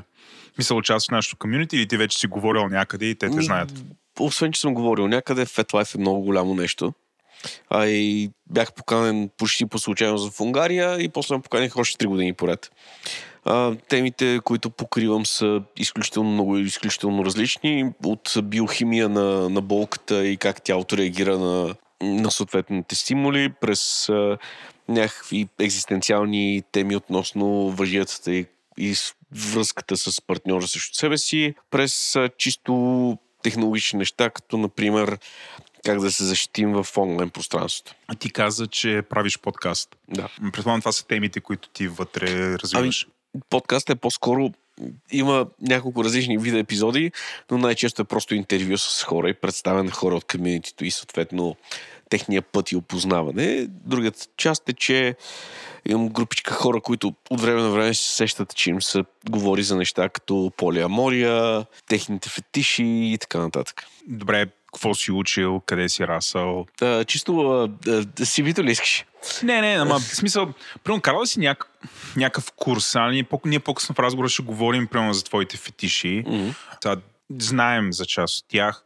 А, те изискват умения, нали? Не е просто да. имам фетиш и искам да го преживявам. Нали? Те, нали, ако не го практикуваш правилно, нали, може да си опасен и за себе да. си, и за другия. Всъщност, имаше някакви курсове, които си минал, а, някой, който те е учил, някой, който искаш да кажеш, примерно този мой учител или, или си абсолютно самоук, гледал в интернет и практикувал? На практика съм самоук, но не от типа гледал в интернет и практикувал. Аз това, което го гледам първо в интернет, нали, защото всичко тръгва от там. Всички сме гледали нещо в интернет, но на времето, когато тръгвах да се занимавам с тези неща, освен гледането в интернет, съм по-прочел и най-малко биологични материали, чисто биология, съответно анатомични атласи, къде има нерви, като връзваш, къде има кръвносни съдове, съответно как работи неврологията, ако има проблеми, нали, като например някой предус, предруса на ендорфини, какво да правиш и така нататък. Сега ние в началото на, на нашия подкаст, първа част, обявихме, че темата ще бъде альтернативните сексуалности. Съгласявам се с сексуалности.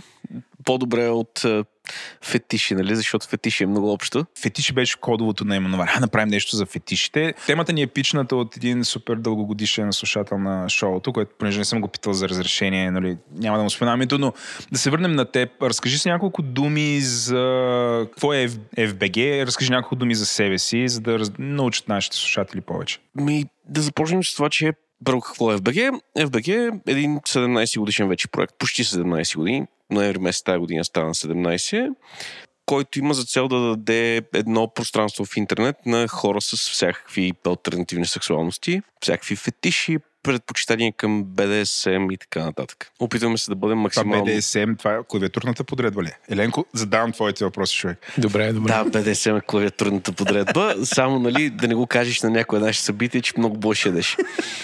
Това не е ли желано всъщност на вашите събития? А, не знам. Ти по какво си падаш? Кой знае, може пък нарочно така да ви се да се отключи. БДСМ е съкрещение, което по принцип е многослойно. На практика са 4, 3 или 4 съкръщения, абревиатури в едно. BD, което означава болничен дисциплин, като дисциплин е по-скоро като а, възпитание, не като дисциплина. Нищо, че го превеждаме дисциплина на български. DS, което е Donation Submission, доминация и подчинение.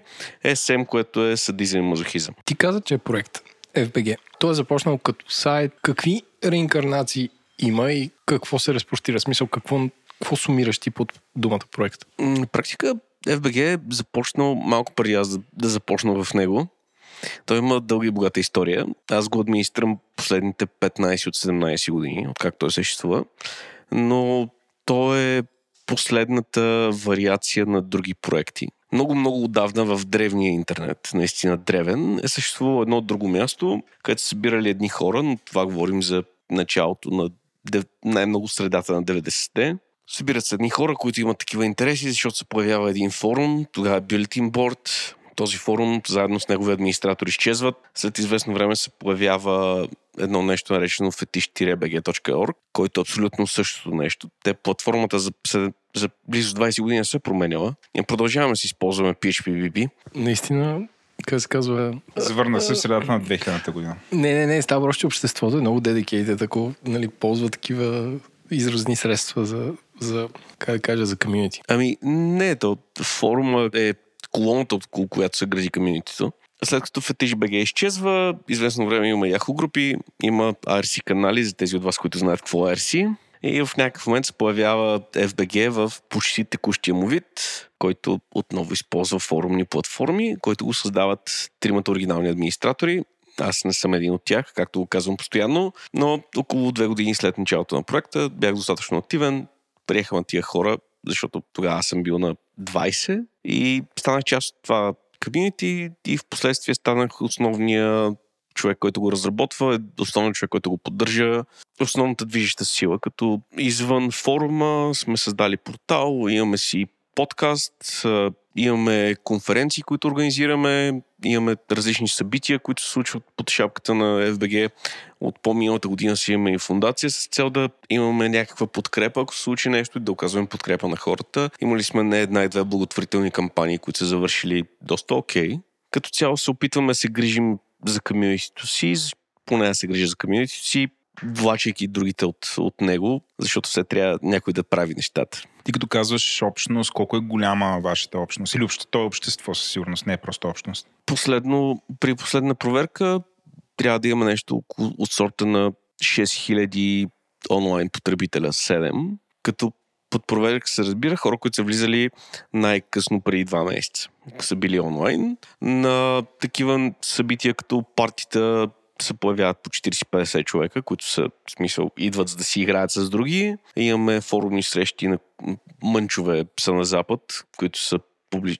полупублични събития, на които сме събирали по 70-80 човека. 15 годишната на форума, която беше 2019, събрахме, направихме парти от 250 човека, отворено парти, което може да се сравнява с някои от по-добрите изпълнения на Запад. Какво се случва на тия партита? Защото да си го представят. Нали, тук предполагам на всеки вече фантазията му работи, но какво представлява това? Някакво секс парти ли или има някакви демонстрации? Не, да, разкажи. Зависи за кое парти става дума. Ако става дума за тези, които са ежемесечни, те са в много по-затворен кръг и като цяло няма, почти няма задръжки. Всеки е свободен да прави каквото си иска, стига да следва прости правила, като не пипаш без да питаш, не прека... може да прекалиш с алкохола, да не правиш простоти, без наркотици, разбира се, без снимки. Там се случва... Кой не чувам предпазни средства, че трябва да ползваш или това не е задължително? Аз поне това е едно от нещата в нашото комьюнити, че безопасният секс е на първо място. Не е нужно това да го казват на хората. Всеки си носи глава на раменете. И аз така, ама съм... някой ни слуша и казва, абе, тия там се събират, правят каквото си искат и не чухме за презервативите. Да, да кажем за презервативите. са първо, че презервативите са задължителни, особено с непознати хора, особено пък по партиите, на които е възможно да има няколко сексуални партньора. И от друга страна, всеки си прави сам избора. Как, ги, как допускате нови хора да дойдат на партия? В смисъл, те трябва да са някакви активни членове на, на вашето онлайн комьюнити, да ги познавате или да са се доказали, трябва ли някакви референции? Въобще как човек стига? Говорим за малките да, партии. За малките партии. За малките да. партита имам практика да веднъж дошъл човек да може да си доведе плюс един, т.е. той гарантира за него, като съответно ако доведения се издъни, се дъни човек, който го е довел. И... Какво значи издъни? Да се напие там, да. На, напие се, буйства, извади да снима. Ти неща, които ти каза. Което е много сериозно да, като да, да. провинение.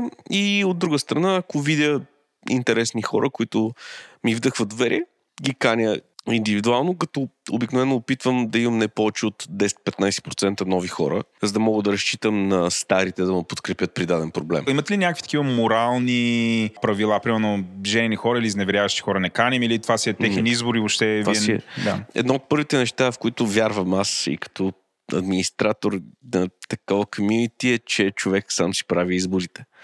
Аз не мога да налагам някакъв морал на някого. Като казваш морал, защото сега това, което казваш, има доста консервативни хора в България. Със сигурност една част от е. тях ни слушат. Има ли сте проблем по някакъв начин, не знам, почнем да ги изреждам такива обичайните за подозрени, пример църквата или държавата, или някой да каже това е тук някакво порно се случва на някакви със серии да ви пратят някой. Сме, има, има ли такива неща или, или за тия 15-17 години сте абсолютно всичко се случва нормално и никой не ви е тормозил? Абсолютно всичко се случва нормално. На практика за периода, в който правят тези частните партиите, малките партиите, които се случват горе-долу редовно, сме имали три проблема, четири. В един случай не бях преценил човек, който се беше записал, който го изгонихме веднага. Разбира се, нещастника ни извика полиция, но това е друг въпрос. Полицията как се отнесе? Ами, те не стигнаха до нас. Оказа се, че познават хора на по-долните етажи и си провериха другите места за партията покрай нас. До нас не стигнаха. Добре, а на самото парти опитват ли се да бъде примерно 50 на 50 там и спрямо мъже или няма такива неща? Просто какво дойде гледате деца около 4 човека? Максимално опитвам да имам малко повече жени, отколкото мъже, защото жените се чувстват по-добре на групички и гледам тези, които като каня сами мъже, те да имат някакво отношение, да имат приятели в, в кръга, защото иначе започват да стават навлеци, което разваля удоволствието на всички. Аз мисля, че долу-горе се ориентирахме за партията. Ти каза... Вие веднага се насочихте към партията. Е, не, аз, аз това ще я питам, да. защото нали, не задълбахме в тези партията. Аз предполагам, че това общество е много повече от... Абсолютно, да. Много повече от това. Пред... Всички ли проявления на обществото ги покрихме? Ти каза подкаст, партията, примерно правите ли някакви конференции? Имаме конференции. И тая част, която каза за фундацията, нали, това аз лично не го разбрах. В смисъл казвате, че имате подкрепите добри каузи, нали, инициативи. Не... Те какви са? Те са в сферата на сексуалното образование или въобще какво подкрепяте? На практика не подкрепяме каузи. Фундацията направихме с цел, тъй като понякога се налага да правим благотворителни кампании за хора в комьюнитито, които имат някакви затруднения. Някой го е закършил. Някой го е закършил. Да някой му трябват пари за медицински операции и така нататък. Не мога да искам като частно лице пари от, от комьюнитито и да кажа ето ви. Имаме фундация, към която и дарения. Даренията биват прехвърлени после по сметка, за да бъде всичко законно. Ако искаш да си поговорим малко за... Нали, някакси обявихме го епизода като а, альтернативните сексуа... сексуалности. Много хора веднага, предполагам, са си помислили, че става въпрос за LGBTQ. И така нататък. обществото. А, всъщност, вие сте събсет на това общество или сте нещо, което е паралелно?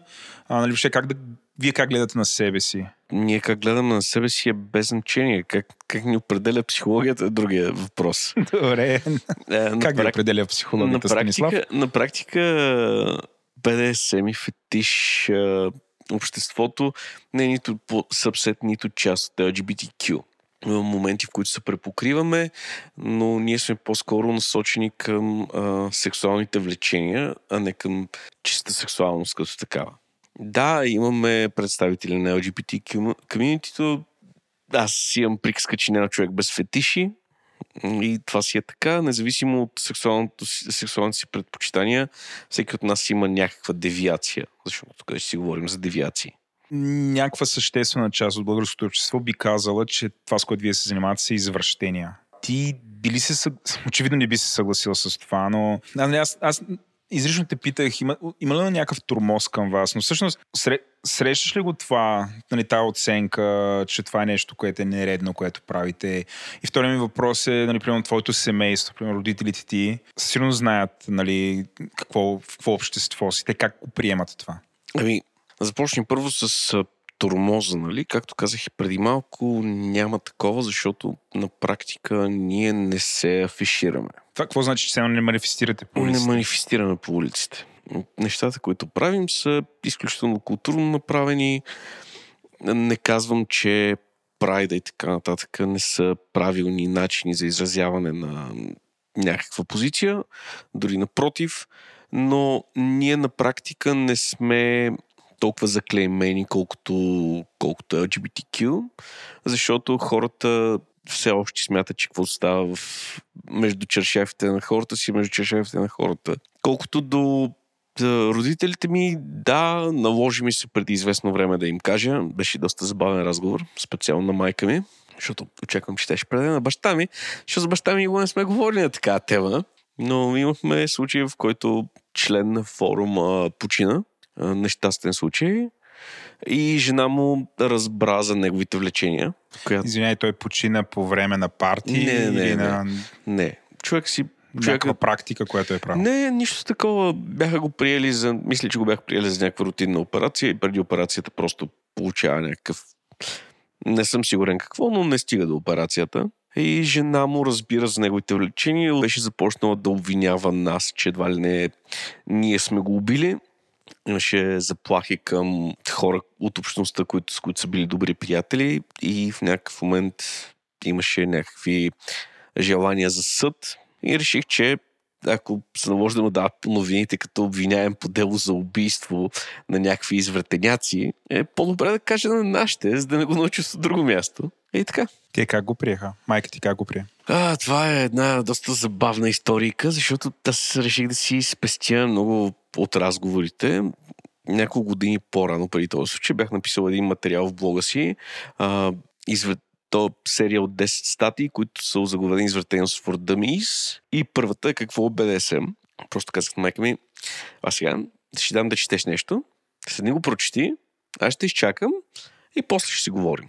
Тя го прочете. Тя го прочете. И после беше, аз имам само три проблема.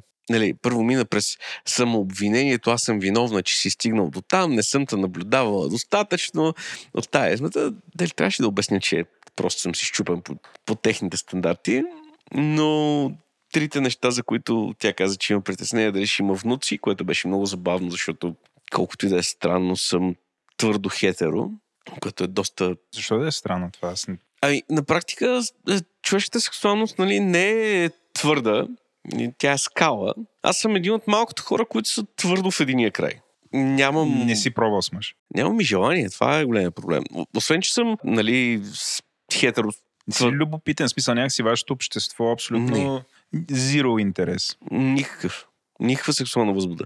А все пак това е най-важното. Доста хигедонистично гледане на нещата, но секс е най-важното нещо. По-скоро удоволствието е най-важното нещо. Добре, майка ти те пита дали ще има внуци. Ти дали ще има внуци, а, да не се заразя с някоя болест, което ме накара да се разсмея, защото а, екстремен секс не означава небезопасен секс. Да не забравяме, че аз никога не излизам без презерватив в себе си, независимо за какво става дума. След това не мога си представя да правя секс без презерватив. И третия и проблем беше да не съм бил станал някой насилник. И аз бях такъв, добре, това нямам как да го да му отговоря подобаващо, но да приемем, че няма такава опасност. Добре, това са някакси, според мен добре описваш така страховете на нашите родители, които ако им разкажем нещо подобно. В крайна сметка те те приеха, в момента знаят какво правиш, да. не, те не се обажда президент да те пита, примерно, направи ли си тез за спин или нещо от сорта. Такива неща Да. мина цялата тази работа. Да. Ти имаш ли приятелка? Да. Тя, очевидно тогава тя те приема, участва. На тези партита тя прави секс само с теб или въобще, или може да прави с други хора? В смисъл, какъв е протокола? Значи протокола е както си го решат двамата, които са на партии. В случая м- ние сме в малко, малко странна динамиката в нашата връзка, защото аз по принцип не съм моногамен и тя това го знае, но тя самата е силно моногамна. Се ли измъчва, ако примерно дойде на партия и ти види примерно с друга жена? Ами до момента не е, не е било проблем. Трябва да сравниш, да речеме, българското общество с общество в някаква друга държава, която, сега нарочно давам това, е по-консервативна, което най-често значи религия. Примерно с една Полша, където всички са католици. Как сравняваш отношението на обществото на другите държави към такива организации като вашата там? Им, има, имаш ли паралел, предполагам? Си имаш приятели от цяла Европа в различни такива държави и поддържате По- връзка? Поне доколкото съм забелязал, като говорим за нали, например, за Полша нямат проблеми, както и ние нямаме проблеми. С унгарската общност имам по-тесни контакти, тъй като няколко пъти, пъти съм бил лектор на тяхната европейска, източна европейска конференция. Те също нямат такива проблеми. На практика мисля, че в повечето случаи БДСМ и фетишите са изнесени малко страни от общественото внимание, защото отново няма парадиране. Аз, понеже съм бил, попаднах за малко на един прайд в Сан Франциско, където, нали, там е от една страна най-нормалното нещо, защото гледаш един мъж целия в а, бондич и води друг мъж на къишка и отиват да си купят сладолет и едни деца ги извеждат и те отиват и те си купят сладолет. Нали, то разбира се, дъни музика е доста цветно, както може да си представите. И там това беше част от парадирането, защото беше и Прайд, разбира се, но всички други го приемаха нормално. Нали, защото това е все пак е град Сан Франциско. Трябва да видиш какви са прайдовете в Виена. Не, съм- не, съм, не съм попадал. Разкажи ни повече. И аз не съм, но съм чувал за човешки впрягове в карети, хора ги яздят, латекси, кожа и не само е, LGBTQ общността, и нормални хетеро хора, които просто поддържат прайда. Сега, за всички да кажем, че всъщност всички хора са нормални, нали? Да. нали това е, но а, много важно за нас. И според мен е много трудно да правим такива паралели с Сан Франциско, защото Аз го казах само за реакцията на Да. хората, че те, те Да, ми струваше да, да. част от всичко. в България а, прайда е преди всичко протест поне за мен. Нали, всъщност ние ходейки там, там нали, не, ти не парадираш със сексуалността си, а протестираш за отношението на обществото. А, Напълно аз това е, нали, ня- някакси Станислав го върти от всякъде, за да видя всъщност към, към тяхното комюнити дали има подобна връщебност, както към LGBT общността. Аз нали, нали, по никакъв начин не искам нали, чрез въпроси тук да ви поставим един друг. А ти нямаш и въобще нали, никаква такава оценка, но затова въртиме. Аз, аз имам приятели в LGBT Със сигурност, да. Имам добри приятели, на които винаги мога да разчитам, които са обратни. И това не е от типа на аз имам един приятел там. Тоест, аз нямам, нямам с какво се против да заставам срещу тия хора. Аз подкрепям а, желанията им за равенство. Аз съм бил на почти всички прайдове като за подкрепа. Двете неща не са свързани. По някакъв начин в, обществен, в обществения поглед двете неща не са свързани. Ние никога няма да срещнем такова противопоставяне. Да, има някакво усмиване понякога, когато станат, когато излезем в по някои медии и така нататък. Има някакво такова усмиване, но то е защото повечето от, от българското общество е неуко на тема секс. Това е така. И също така е много, как да кажа, неискрено да си признае всъщност какво му харесва. Прав ли съм вярно? Изключително вярно. Аз имам, а, имам израз, който използвам изключително често в такива, за такива въпроси. В България секса про- продава, но сексуалността е табу. Как го обясняваш това? Навсякъде можеш да видиш секс. Пусни си някоя чалга телевизия. Пусни си по-модерни клипове. Всякакви. Погледни всяко списание, филм, сериал. Винаги има голота. Да седнеш да си говориш за качествен секс, за безопасен секс, за интимност и комуникация в секса, те гледат странно. Е, това как си го обясняваш? Аз задавам един същия въпрос, защото и, и аз сигурно съм, че Еленко го е забелязал това лицемерие, както и голяма част от нашата аудитория. А, тя съществува, нали, живеем в едно общество, в което някакси е супер, а, супер голямо табу да си признаеш какво ти харесва. Публично ли, ако го направиш, е някаква, някаква уязвимост. А, нали, много често ти може да си обект на някакви подигравки, да бъдеш маргинализиран. И, и, и това е, според мен, е ужасно тъжно, защото така масово хората пропускат неща. Тъжно е. А, нали, пак да кажа, сигурен съм, че някои, които слушат, някакви хора, които слушат този разговор в момента са много възмутени от това, което ние си говорим тук. А, нали, аз към тях да се обърна, нали, според мен хора ви изпускате, супер много изпускате и за протокола всичко, което говорим тук е абсолютно законно. Да. Нали, няма, няма някакви нали, как да кажа, незаконни неща, които се правят. Сега като говорим за това, което се случва, нали, ти много набързо изреди отделните жанрове.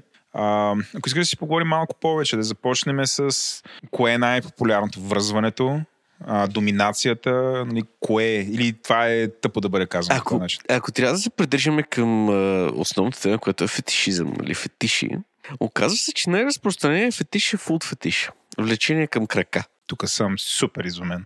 Това е, Много съм изненадан човек. това е най-разпространеният фетиш. А то не е ли в целия свят така? Защото аз съм да, чул, че... това, е, това да. е за целия свят. Не говорим за България, Говоря да за сме България, само говоря крака. с общо. Като Ма, крака, крака, смисъл дупето надолу, всичко или просто стъпалата, ходилата? Между другото, има, има различна, различен фетиш за, за абсолютно всяка част от кръка.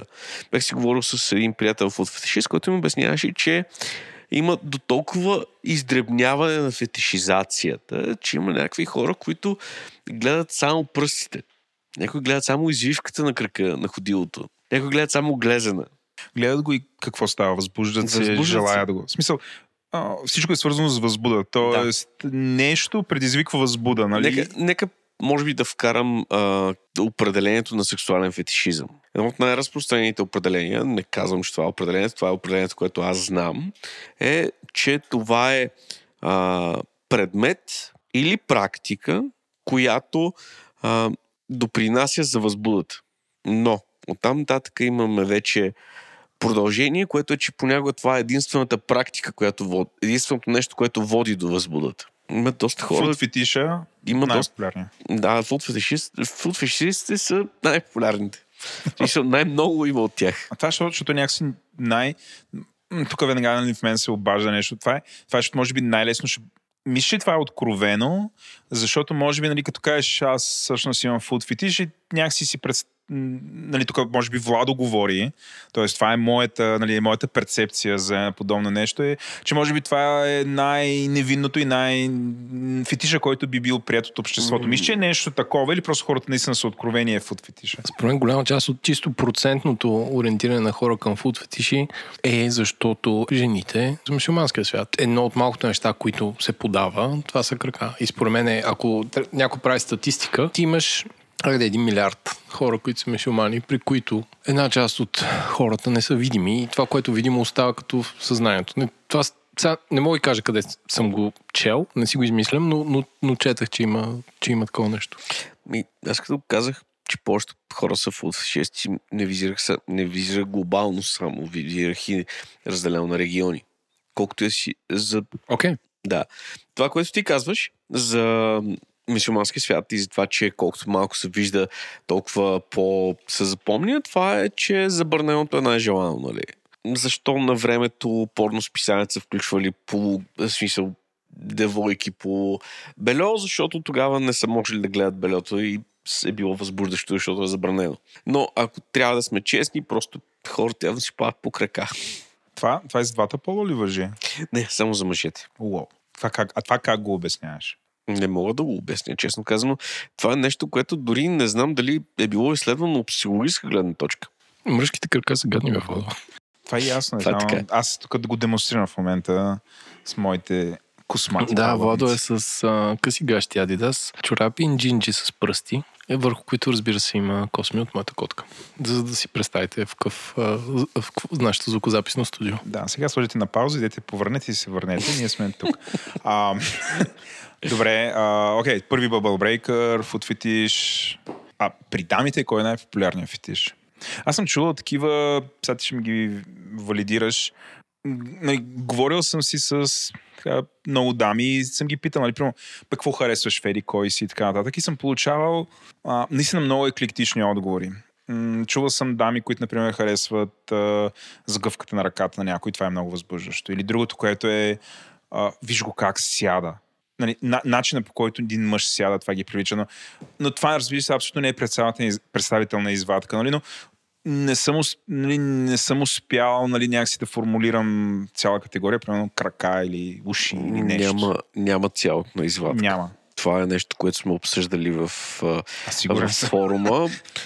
Мисля, че гласа води. Гласа и после идват очите. Този, Погледа. Тоест, в този подкаст аз съм нещо като секс бомба с моя глас. Да. Да. И сега Ленко, здравейте, момчета! Здравейте, момчета. Има гениален въпрос. Малко скачам от тема в тема. Давай. Ти като каза, че имаш връзка с унгарското комьюнити и, и си изнасял лекция, всъщност какво представлява това, което нали, казваш конференция? В смисъл, как, какви са темите? Как изглежда аджендата на една такава конференция? Темите са, са всякакви. От а, психология през практика, дори едната лекция от моите беше сигурност в онлайн средите, тъй като по принцип по професия съм IT, специализиращо в security и последната година, в която бях, една от лекциите ми, която беше най-посещавана, беше защита на сигурността в онлайн BSM communities. Това е супер. А какви са твоите съвети, ако имаш, нали, сега пак да, да продължа към този въпрос, имаш човек, който има някакви фетиши, да речем е женен, не може да, да се изразява. Как да подходи към едно такова общество? Как да се, как да се скрие, да почне да прави фалшиви профили или... Защо трябва да се крие? Ами да речем, че един човек, който има някакъв такъв стремеж, разбира, че съществува такова нещо, иска, иска да се изрази, иска да се срещне, иска да отиде, но го е страх от а, погледите на другите, от а, как ще го... Е, има и предвид, че едно от нещата, с които изключително много се гордея в създаването на цялото комьюнити е абсолютно ние стремеж към анонимност на потребителите. Никой не кара потребителя да споделя абсолютно нищо лично. Имаме твърда политика срещу телефони, лични имейли, комуникатори, които се предоставят публично. Не позволяваме някой да си стипо с телефона. И никога не сме издавали информация. Опитваме с... Лично аз се опитвам максимално да защитя потребителите си. А, а съвета към а, такива хора, т.е. те да проверят дали на общество има такива стандарти или как. Да. Добре, да се върнем обратно. Така, Еленко, малко страни. Аз обаче се връщам тук в нашата тема за... Бехме почнали да ги изброяваме фетишите. Аз съм такъв таксономист. Леко с научен оклон. Фуд фетиша. След това какво би сложил като значение, като жанр, популярност. Честно казвам, не знам, има всякакви. На А, тогава просто почни да ги изреждаш. единствена, единствена причина да знам, да знам за фуд фетишистите, че са на първо място, защото съм чел някакво изследване, в което бях сложени на първо място. Иначе фетиши всякакви. Абсолютно всяко нещо може да, е, да причинява сексуална възбуда. В момента имаме доста интересна тема за каколдинга. Извинявай, за кое? Каколдинг. Това е термин, който означава а, жената ти си хваща любовник и теб те кефи това, че тя се чука наляво дясно. Окей. И ти гледаш. Може и да не гледаш, може и само да слушаш, може и само да я подготвяш за среща и после да я чистиш след среща и така нататък. Окей. Това, това в момента е тренд. Ми, това е една от по-активните темички. Сисификацията също е доста активна тема. Кое? Сисификация. Сисификация. Да, насилствено обличане на мъже като жени. Което е различно от трансвестизъм, нали? Защото на практика те биват унижени по този начин, не биват, нямат желание да бъдат такива, имат нужда от насилието над тях. Е, добре да един, окей, мъж, а, той съпротивлява ли се, докато го обличат като жена? Може да се съпротивлява, това му е фантазията. В смисъл, ако примерно окаже съпротива или това е вече червена. Значи, ако кажеш съпротива, значи нещо не е било договорено предварително. Мгм. Нека не забравяме, че в БДСМ няма насилие. Всичко бива договорено предварително. Въпреки, че изглежда като насилие. Да, изглежда като насилие. Има болка или Има няма болка? Има болка, разбира се. Болка, болката каквото го фетиш ли е? влече. Фетиш ли е? Има доста мазохисти, за които е фетиш. Може да не е болката, може да е ендорфинното натоварване, надрусване. Може да е насилието над тялото. В смисъл, поставянето на тялото пред някакво изпитание физическо от болка. Абсолютно всяко нещо може да бъде фетишизирано. Това е големия проблем. М- така, в предварителния разговор ми казаха, че ам, а, не е ясно дали ще си носиш а, въжетата за да направиш едно, да, да ми направиш едно шибари. Сега, това, тук имаме нужда от обяснение и, и първото, както ме гледаш, може ли някой на мен да ми направи шибари? Всъщност да. Всъщност да. да. Сега влез в детайл какво представлява. Очевидно е нещо японско. Шибари е, е така, тук има изключително много спорове за това какво е шибари. Има други българи, които са казали много повече неща по този въпрос от мене. Все пак да не забравяме, че много отдавна вече не съм най-добрия в България. Ти си най- бил най-добрия. Бях някога, преди много време. Той има републиканско по шибари или как? Да, направо. Събираме се такова и си ги Пред мерим. НДК. да. Значи, значи това с НДК ми напомня на една идея за, за фотосесия с една девойка, с която се базихме, че трябва да правим на, на моста на влюбените малко шибари демонстрации. И после минавайки покрай пилоните, лафа беше, ако не арестуват там, ще арестуват тук със сигурност. Сега всички в момента сигурно си викат, абе кажете какво е това шибари. Шибари е накратко японски начин на връзване. Той е, произлиза от... О, ще ми се смеят хората, които го разбират. Но честно казано съм малко заспал и съм си забрал термините. А, накратко възниква като начин за, за връзване на затворници в... А, мисля, че е в едо периода в Япония и тъй като затворниците трябва да бъдат прекарвани през границите на съответните области и тъй като въжетата тогава са били скъпи, защото да, и съответно е създадено с идеята, че като стигнеш до границата, другия полицай трябва да ти вържи затворника по начин, по който ти си вземеш въжетата. Това после се развива, биват добавени елементи, които позволяват да се определи какъв е затворника според начина на връзване и така нататък, и така нататък, и така нататък. В някакъв момент самураите, които го използват за пленяване на пленници, разбира, че могат си връзват жените по този начин. Съответно, самурайската култура запада в Япония и това, което днес се превръща в шибари, бива възродено в края на 19 век, малко малко, малко 30 години преди началото на Втората световна война, започва да се появява в различни публични домове в Япония, като развлечение за богати. Следва, после американците попадат в японски публични домове, виждат го това нещо, намират някакви картини, списания, снимки, които ги занесат в Америка. В Америка се влюбват върху това, Те развиват от това, което са показали японците, после се връщат в Япония, се доразвива и като цяло е доста... Това е много кратка история. Да, аз като гледам как го обясняваш, как ти светнаха очичките, пак връзване, като те вържат, а, нали, аз съм виждал на снимки, има такива връзвания, в които те вдигат и ти висиш или Да. това, това такова ли е, или това Да, някакви такова е. специални въз... Да, по какъв начин се различава, да знам, от класическия бондич, мисля, че е на английски язик. Каква е разликата тук, за да го Честно казано, възлите... тук, тук вече е до някакво издребняване. На практика шибари е едно от тълкованията на думата шибари е връзване. Нали, има кимбако, което пак е вид връзване. Тук отново има големи спорове относно значението на съответната дума. Разликата е в начина по който изглежда, може би. На практика, тъй като не следвам дадена школа и съм събрал от всякъде по-малко от това, което знам, за мен е, има разлика просто в вида. Добре, сега очевидно ти го практикуваш. Мога ли ти задавам въпроси Да, за се. твоето преживяване? Или това е твърде интимно? Не, няма, няма никакъв проблем. Предполагам, това е един от твоите фетиши. Неща, които те възбуждат. Всъщност, Или защо... по- по-скоро проявление на, на основния ми фетиш, който на практика е контрола. Мгм. И връзването ми дава точно този контрол. Защото Контрол върху тялото на другия. другия не може да се движи в този момент. Не е задължително да не може да се движи. Може да се движи колкото аз искам. Мгм. Това е... А, доминацията и контрола, как ги разделяш? Защото това всъщност е и доминация. Като вържиш Да. другия, ти тотално ти го доминираш и ти избираш той да къде се движи. И това е доминация. Да. Поставим ли разлика между двете или това е всъщност едно и също? Ами, припокриват се до някъде, но има, има разлика. На практика доминацията от една страна може да е физическа, както е с връзването, но от друга страна може и да е а, ментална. Мога просто да кажа на партньорката си, не мърдай. Това пак е вид контрол, това пак е вид доминация, но за мен е много по-важен контрола над а, цялостното усещане на тялото. Не толкова какво се случва, колкото какво изпитва. Другия. Другия. Това означава ли, че той ти дава фидбек? Да го Да, кажа. разбира се. Без фидбек няма на къде. Как си сигурен, че другия човек не се турмози? Във всеки един момент, в който започне да се тормози, може да спре. Как, когато ти контролираш всичко и в Има смисъл- сейфворд Има safe word, който като се спомене и ти... до там. А, ако не го направиш, има ли хора, които примерно тебе те наблюдават и ако някой си казва safe word да те спират? Ако сме на парти, да, ако сме си вкъщи, някой да ме гледа.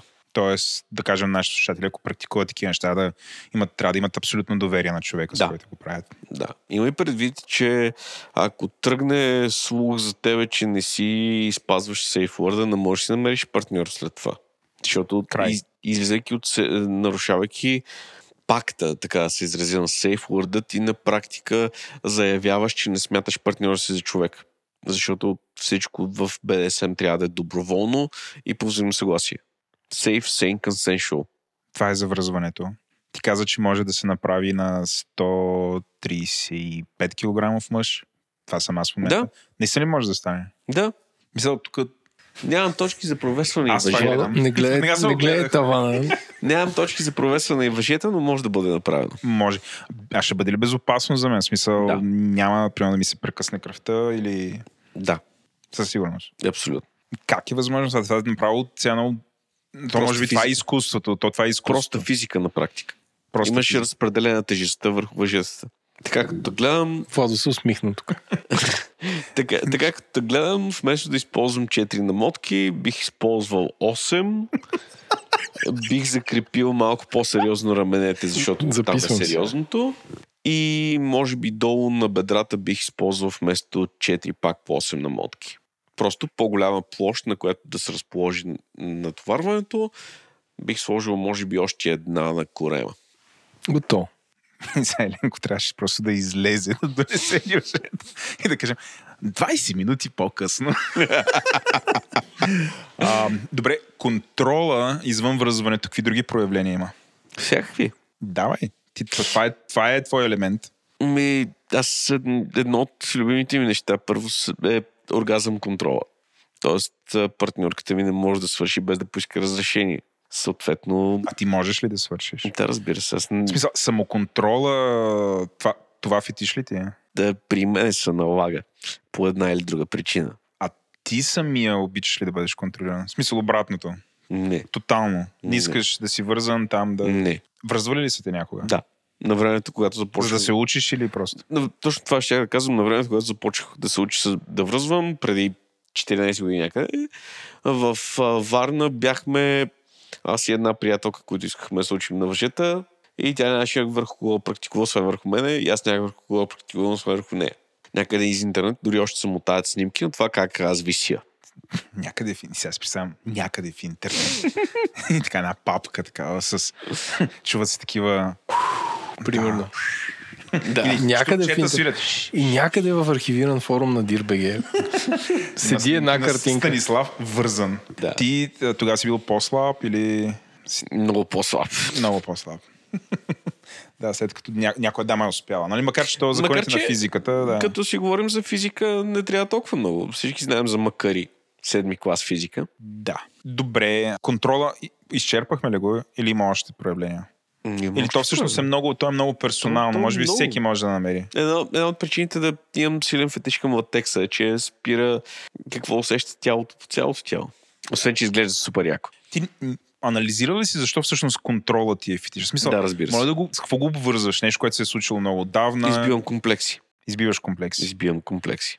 Това с какво е свързано пак? Кай, какво на, на работата има нещо? или... Не, нищо свързано с Нещо, което се е случило някога? Тъй като това не е нещо, за което нямам проблем да говоря за това, за което ще говоря сега, но не знам дали трябва да става обществено достояние, оставям избора на вас. На практика, когато съм бил на 4, получавам инсулт и губя двигателна способност на дясната половина на тялото си. И като цяло съм израснал като доста хилав и постоянно тормозен тинейджър. В някакъв, в някакъв момент обаче разбрах, че в БДСМ мога да, да бъда доминиращ и съответно да контролирам това, което не съм можел да контролирам като по-млад. Аз много добре знам какви комплекси избивам. Ми стана интересно дълбая много, задавам въпроси, нали, може би някога да е болезнено и така нататък. Но мисля, че ти на теб добре ти се отразява. добре го приемаш, не ти дреме. Аз, аз съм открит човек. В смисъл, ми на Фейсбук е отворен, всички могат да го видят, всичките материали са публикувани в блога ми, хората ме знаят. Твоето нещо е контрола, ти връзваш а, дами, мъже, само дами. Едно от нещата, което м, са ми голям проблем е, че нали, за мен е, за да връзвам някого, за да го връзвам както трябва, трябва да имам някаква сексуална, някакво сексуално привличане към него.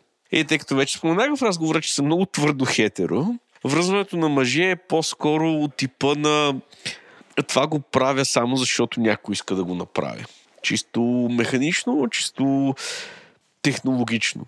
Което не е същината на връзването като такова. По-скоро е някаква услуга. Да. Кое те привлича повече, ако е, примерно, една жена е супер много красива или супер интелигентна, коя би предпочела да, да я вържеш? Аз съм странно животно. Може ли нещо по средата? Имаш ли желание да вържеш някой известен?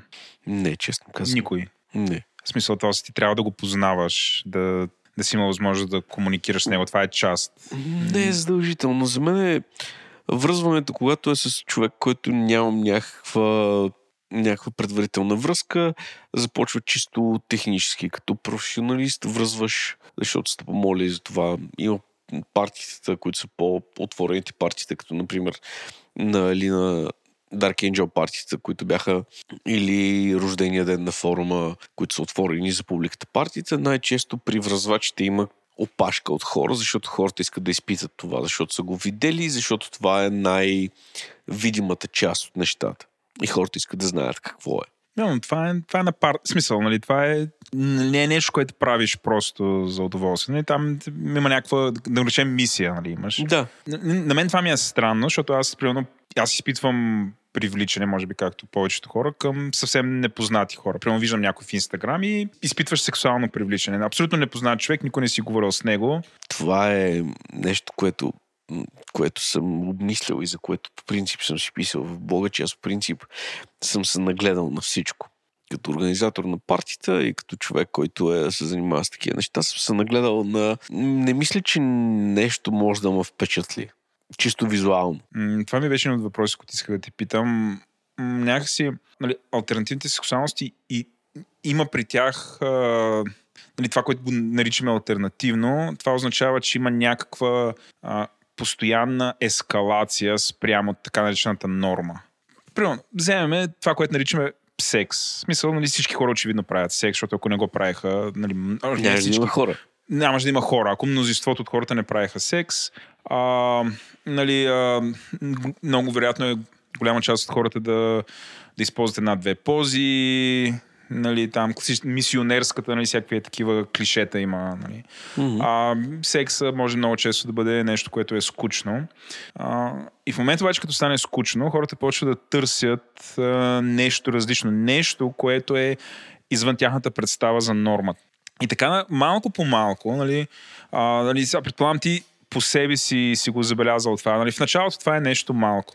Не знам, аз като бях дете, примерно самата идея за орална любов ми се струваше някакво уоу, много крайно нещо. В един момент това може става нормално. А, и минаваш през такива различни, а, а, различни етапи. А, а, така както от теб разбирам, ти всъщност си минал и няма нещо, което а, като вид преживяване да те привлече, да има тая ескалация, да е различно от това, което типично правиш и всъщност ти го намираш всъщност през другия човек, а, с който да установиш някаква връзка. Да. Правилно ли те разбирам? Да. Да. Браво, Владо. Добре. Такова, за Влад такова черта. Това е- Правилно разбрал. Това е нещо, което съм си говорил с разни хора, че в края на краищата, като стигна до секса, то е чиста механика. Какво се случва преди това и какво извличаш от другия преди това е съвсем различно нещо. Ние, ние някакси за момента, може би, изговорихме най-популярните практики. Има ли други, които не са толкова популярни, но според теб те заслужават да бъдат споменати в нашия разговор? Няма, Връзване обсъдихме, футфетиш, няма нещо, което да не заслужава да бъде обсъдено. Сп- Според мен, което имаме време. Ако трябва е така да ги... според мен, ако отворим темата за латекса, може спокойно половин час. Да отговорим. е много хубаво визуално нещо. Добре, какво можеш повече да ни кажеш? не мога, не мога много смисъл, практикуваш ли го? Нали, какви, са, какви са форматите там? То, то няма формати. То е до, до, до материя и до вид и до изглед.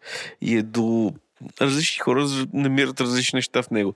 Аз честно казвам, изключително много ми харесва самия вид как полепва по тялото. От друга страна контрола, който дава върху усещането на тялото, защото на практика блокира всички други усещания, освен малко по-силните. Ти е, обличал ли си се в латекс? Имал ли си такова желание? В смисъл просто да го пробваш или не? М, Всъщност, да, но бе, готино е, ама аз нямам тялото за латекс. Сега, това е много субективно казано. Аз мисля, че с, тебе покриваме определен вид вкус с нашите телца. Тук се засмяхме, Еленко така вече притеснено почна. Еленко, ти няма ли се включиш в нашия разговор? Ами, Владо, Прозорците леко аз съм вас такъв, аз съм, запотиха. за този разговор съм да technical guy, седя, подслушвам и така нататък. Добре. Има ли някаква тема, която нали, защото аз до момента, нали, може би задавах около 80 въпроса, но има ли нещо, което не те питах? А, сега това е доста трики въпрос, защото все едно те изпитвам, не, не е така, но по-скоро приеми, че нали, ние с Ленко сме доста невежи, което е, поне за себе, сега за него да не говоря, но аз съм доста невеж в темата. В смисъл, нали, цяла, никога не съм ходил. Между другото, знаеш какво забравихме да кажем? Какъв е адреса на вашия форум? Ще едва ли е f.bg? f-bg.org Добре. Защото, нали, такова да вземеш еднобукво, едно, еднобуквен домейн, нали, ще, ще да е много не, четири букви. Да, да, да, добре. f-bg.org Да. Ако приемеш, че този разговор е въведение на нашата, би, би казал прилична аудитория в темата. Мисля, че изчерпахме не, сигурност не сме изчерпали, но далеч сме за една такава по-широка аудитория, на къде според тебе трябва да насочим сега разговора в този момент? Според мен е нещо, което много ми хареса от това, което си говорим с вас в момента, е, че в нито един момент вие не бъркате боя с насилието. Както обича се изразява една приятелка и правите твърдата разлика между БДСМ и съответно фетишизация на някакви наболка или на насилие и самото насилие. Защото доста често неща, които хората бъркат е, че да видиш ли БДСМ е уния откачените деца бият и те те бият независимо дали искаш или не което не е така, както казах няколко пъти. Всичко е въпрос на доверие, на договорки, на изключително много комуникация, която липсва в нормалните отношения. Има ли модерни фетиши? Нещо, което да е... Абе, това преди 5 години го нямаше, сега е so hot right now. Привличане към изкуствен интелект или Кри, кри, или блокчейн, не знам нещо. Ето, нас това са ни... А, и, Блокчейн, връзване. Не, вързан в блокчейна. NFT. А, NFT, да. а, защото с Владо имаме такова, а, като следиме някакъв сайт или дискусия, която се опитва да бъде модерна и такива имаме drinking game, като споменат изкуствен интелект, блокчейн, топ, модерно е, става. Та, шегата на страна, има ли модерни фетиши? Било то с напредването на технологиите, които да позволяват нещо друго, или, ей, бого, въжете си, въжете, латекси, латекси и всичко. е. Не бих казал, че има модерни фетиши. Може би в момента с тази пандемия и с един приятел обсъждахме а, теледилдоникса като идея. Кое, извиняй? Теледилдоникс. Теледил... Не знаеш ли те да дилдони се, бе, Владо? Трябваше да кажеш, ей, Вон, сещаш ли се? Сещаш ли се? Оня ден. Он На ден, да, на да. практика събирателен израз, който не знам дали то е кой нов или го е чул от някъде, който означава използването на дистанционни играчки за доставяне на удоволствие на партньора. Това комбинирано с виртуална реалност, мисля, че мислим и двамата, че може да донесе много интересни неща. Между другото, това е от всичките жанрове. В момента този ми е, може би, най-неразбираемия. Мисъл, Защо? нали, гледал съм, пускал съм такова порно, в който има жена, която е вързана, има някаква машина, която нали, накрая завършва с, с дилдо и нали, се случва някакъв секс. Нали, това, нали, както ти към нали, се изрази, че си много крайно а, хетеросексуален, mm-hmm. не знам дали така правилно го кажа, но а, аз по същия начин имам зиро привличане към подобно нещо. Не го разбирам, но нали, виждал съм го това. Това всъщност популярно ли е? Защото Нека- някакъв начин прилича на това, което току-що Нека каза. да го поставя по друг начин, за да видим дали така ще привлича. Ти държиш контролера на тая машина. Просто моето нещо не бих казал, че е контрола. Но, Окей. но, на, на, в този контекст на, вече те разбирам съзнанието, което имам нали, за теб. Разбирам нали, защо, например, на това ти би ти харесало на теб. Но, Но на ние- мен контрола не ми е, нали... Но ние по-скоро си го, по-скоро обсъждахме друго. Тъй като в момента изолация социална и така нататък. А, добавяш една виртуална реалност, която екстендва към различни машини и двамата могат да се преживяват дадени неща. Да кажем, аз мога да гледам как виртуалният модел на партньорката ми бива чукан от такава машина, която аз управлявам, или дори да сложим а, датчик за движение на кръста, за да 6 degrees of freedom и съответно машината да повтаря действията ми. Това има ли го в момента? Защото, нали, или това са просто в Това- момента възможности и фантазии? Процес на разработка. Еленко, отговорих ли ти на въпроса? А, нещо с агментите реалити да има. Това е, повтаря се, това е така вътрешна шега, защото с Еленко спорим за агментите реалити reality. реалити не, но това е много хубава идея. Може седна да, раз, да, да разцъкам някой Вдигаш апче, ап, което- насочваш към Еленко, той е вързан. Примерно, или има гагъл. Е, това е Насочиш- толкова, това е какво толкова бейсик. смисъл. Basic, basic, ама Basic, basic. обаче няма консент. Сега, какво правиме в тази ситуация? А, Владо веднага извади Не, не, правния, не, не, не. правния енгъл. Аз съм такъв, нали, Владо, Владо маш... аз съм примерно като класически машин learning. Колкото повече ме захранваш с информация, толкова повече, повече започвам да работя с твоите понятия. Нали, в момента аз активно се уча от този разговор, но това би ли било етично, ако ам, имам, ам, имам някакво желание. Измислям си, моля ти ползвам тебе, Еленко, като пример. Това е комфортно ли ти е?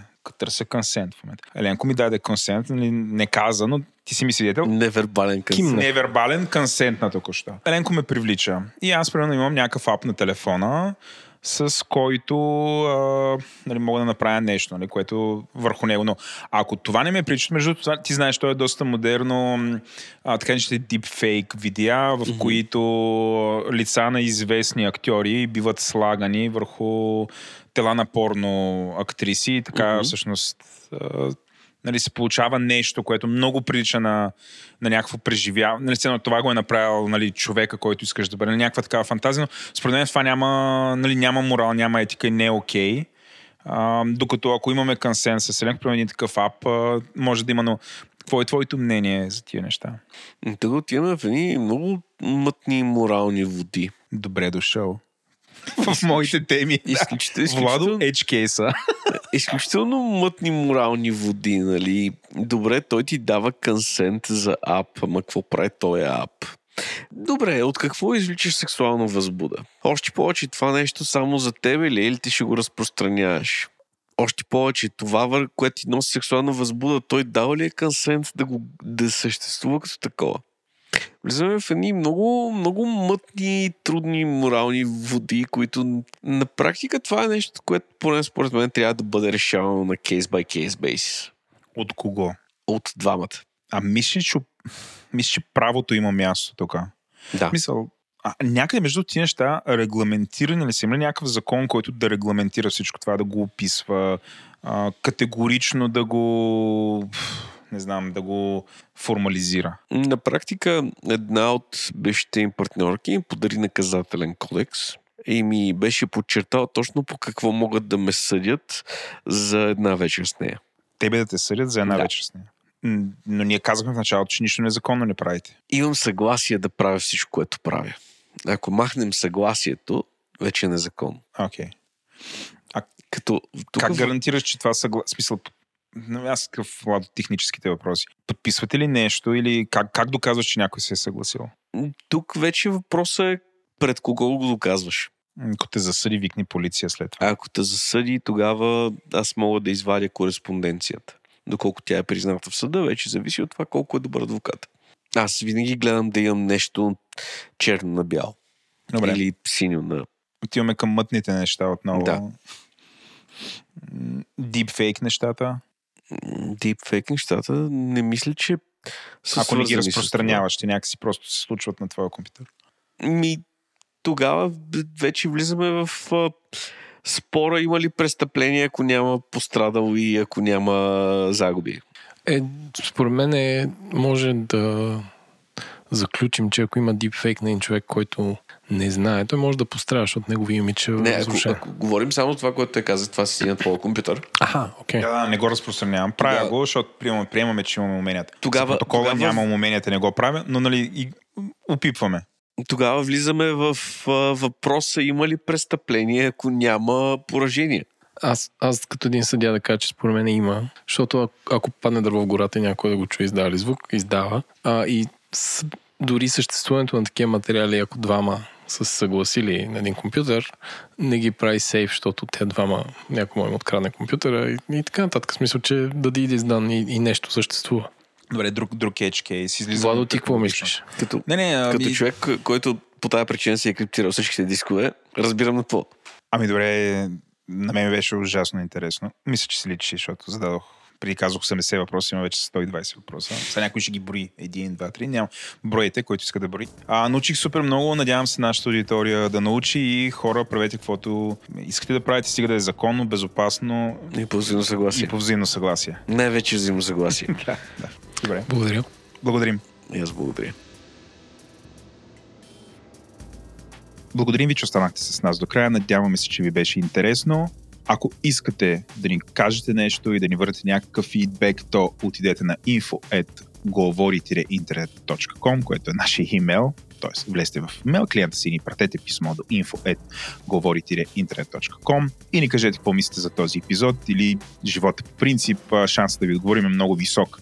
Ако не ви се пишат писма, идете в Twitter и реагирайте и ни кажете нещо набързо. Ако този подкаст и този епизод ви бяха полезни, идете ни напишете ревю в iTunes, а също така може да се замислите дали да не се абонирате за нас в Spotify, iTunes, Google Podcasts или там, където си получавате подкастите, защото ние излизаме почти всеки четвъртък, ако не, излизаме всеки петък, правим по 40 епизода всяка година, така че абонирайте се за нас да получавате още подобно съдържание. Ако не ви интересува такъв тип съдържание, което принася асорти, долу-горе вече сте видели всъщност какво представлява нашия епизод в двете части. Няма страшно, имаме други подкасти, които са по по-фокусирани теми. Имаме подкастът Транзистор, който е фокусиран на тема чажи и технологии. Имаме друг подкаст, който се казва Дропи Чили, в който си говорим за сладкото на живота и соленото, и вкусното, и алкохоли, и вина, и така нататък, и понякога и здравословен начин на живот. Имаме друг подкаст, който се казва Explainer, в който обясняваме сложни теми по по-прост начин. А, имаме и подкаст, който се казва Парите говорят, в който, ако ето с този брой дълго говорихме за криптовалутите и финансовите пазари, Парите говорят се занимава основно с такъв вид теми, като говори за това как парите, които имаме да ги инвестираме по умен начин, а не просто да си купим жилище или да стоят в нашите спестовни сметки. И за финал имаме подкаст, който се казва Ден, който се случва всеки ден всеки работен ден, ето поправка, в който подкаст до 8 минути казваме кои са основните новини от деня. Така че ако а, вие цял ден сте бачкали подобно на мен и не сте имали време да сетите новинарския поток, в края на деня да можете да наваксате и да чуете какво се е случило, така че да бъдете адекватни, като се приберете вкъщи или отидете на едно парти. Водещи на епизода бяхме аз, Владо, и моят партньор Еленко, продуцент на епизода съм аз, Владо, редактор ни е Димитър Панайотов, аудиоредактор и монтаж беше направен от Антон Велев, музиката и корицата на епизода са от нашия арт-директор Унко, а дизайнът ни е от Иван Гинев. За финал искаме да благодарим на нашите компании и ментори, а именно DevBG, SiteGround, Dext, Mist и Oracle, както и на нашите 180 плюс патрона. Това са физическите лица, които даряват пари на Говори Интернет да става все по-добър и по-добър. Ако сте този момент и слушате това, нали, замислете се, дали не искате да станете патрон на Говори Интернет и да ни подпомагате нас и нашата мрежа от подкасти, да продължаваме да изкарваме съдържание, което е безплатно и присъства навсякъде и бих казал, изкарваме ужасно много съдържание, което отнема стотици часове да бъде произведено. Благодарим ви.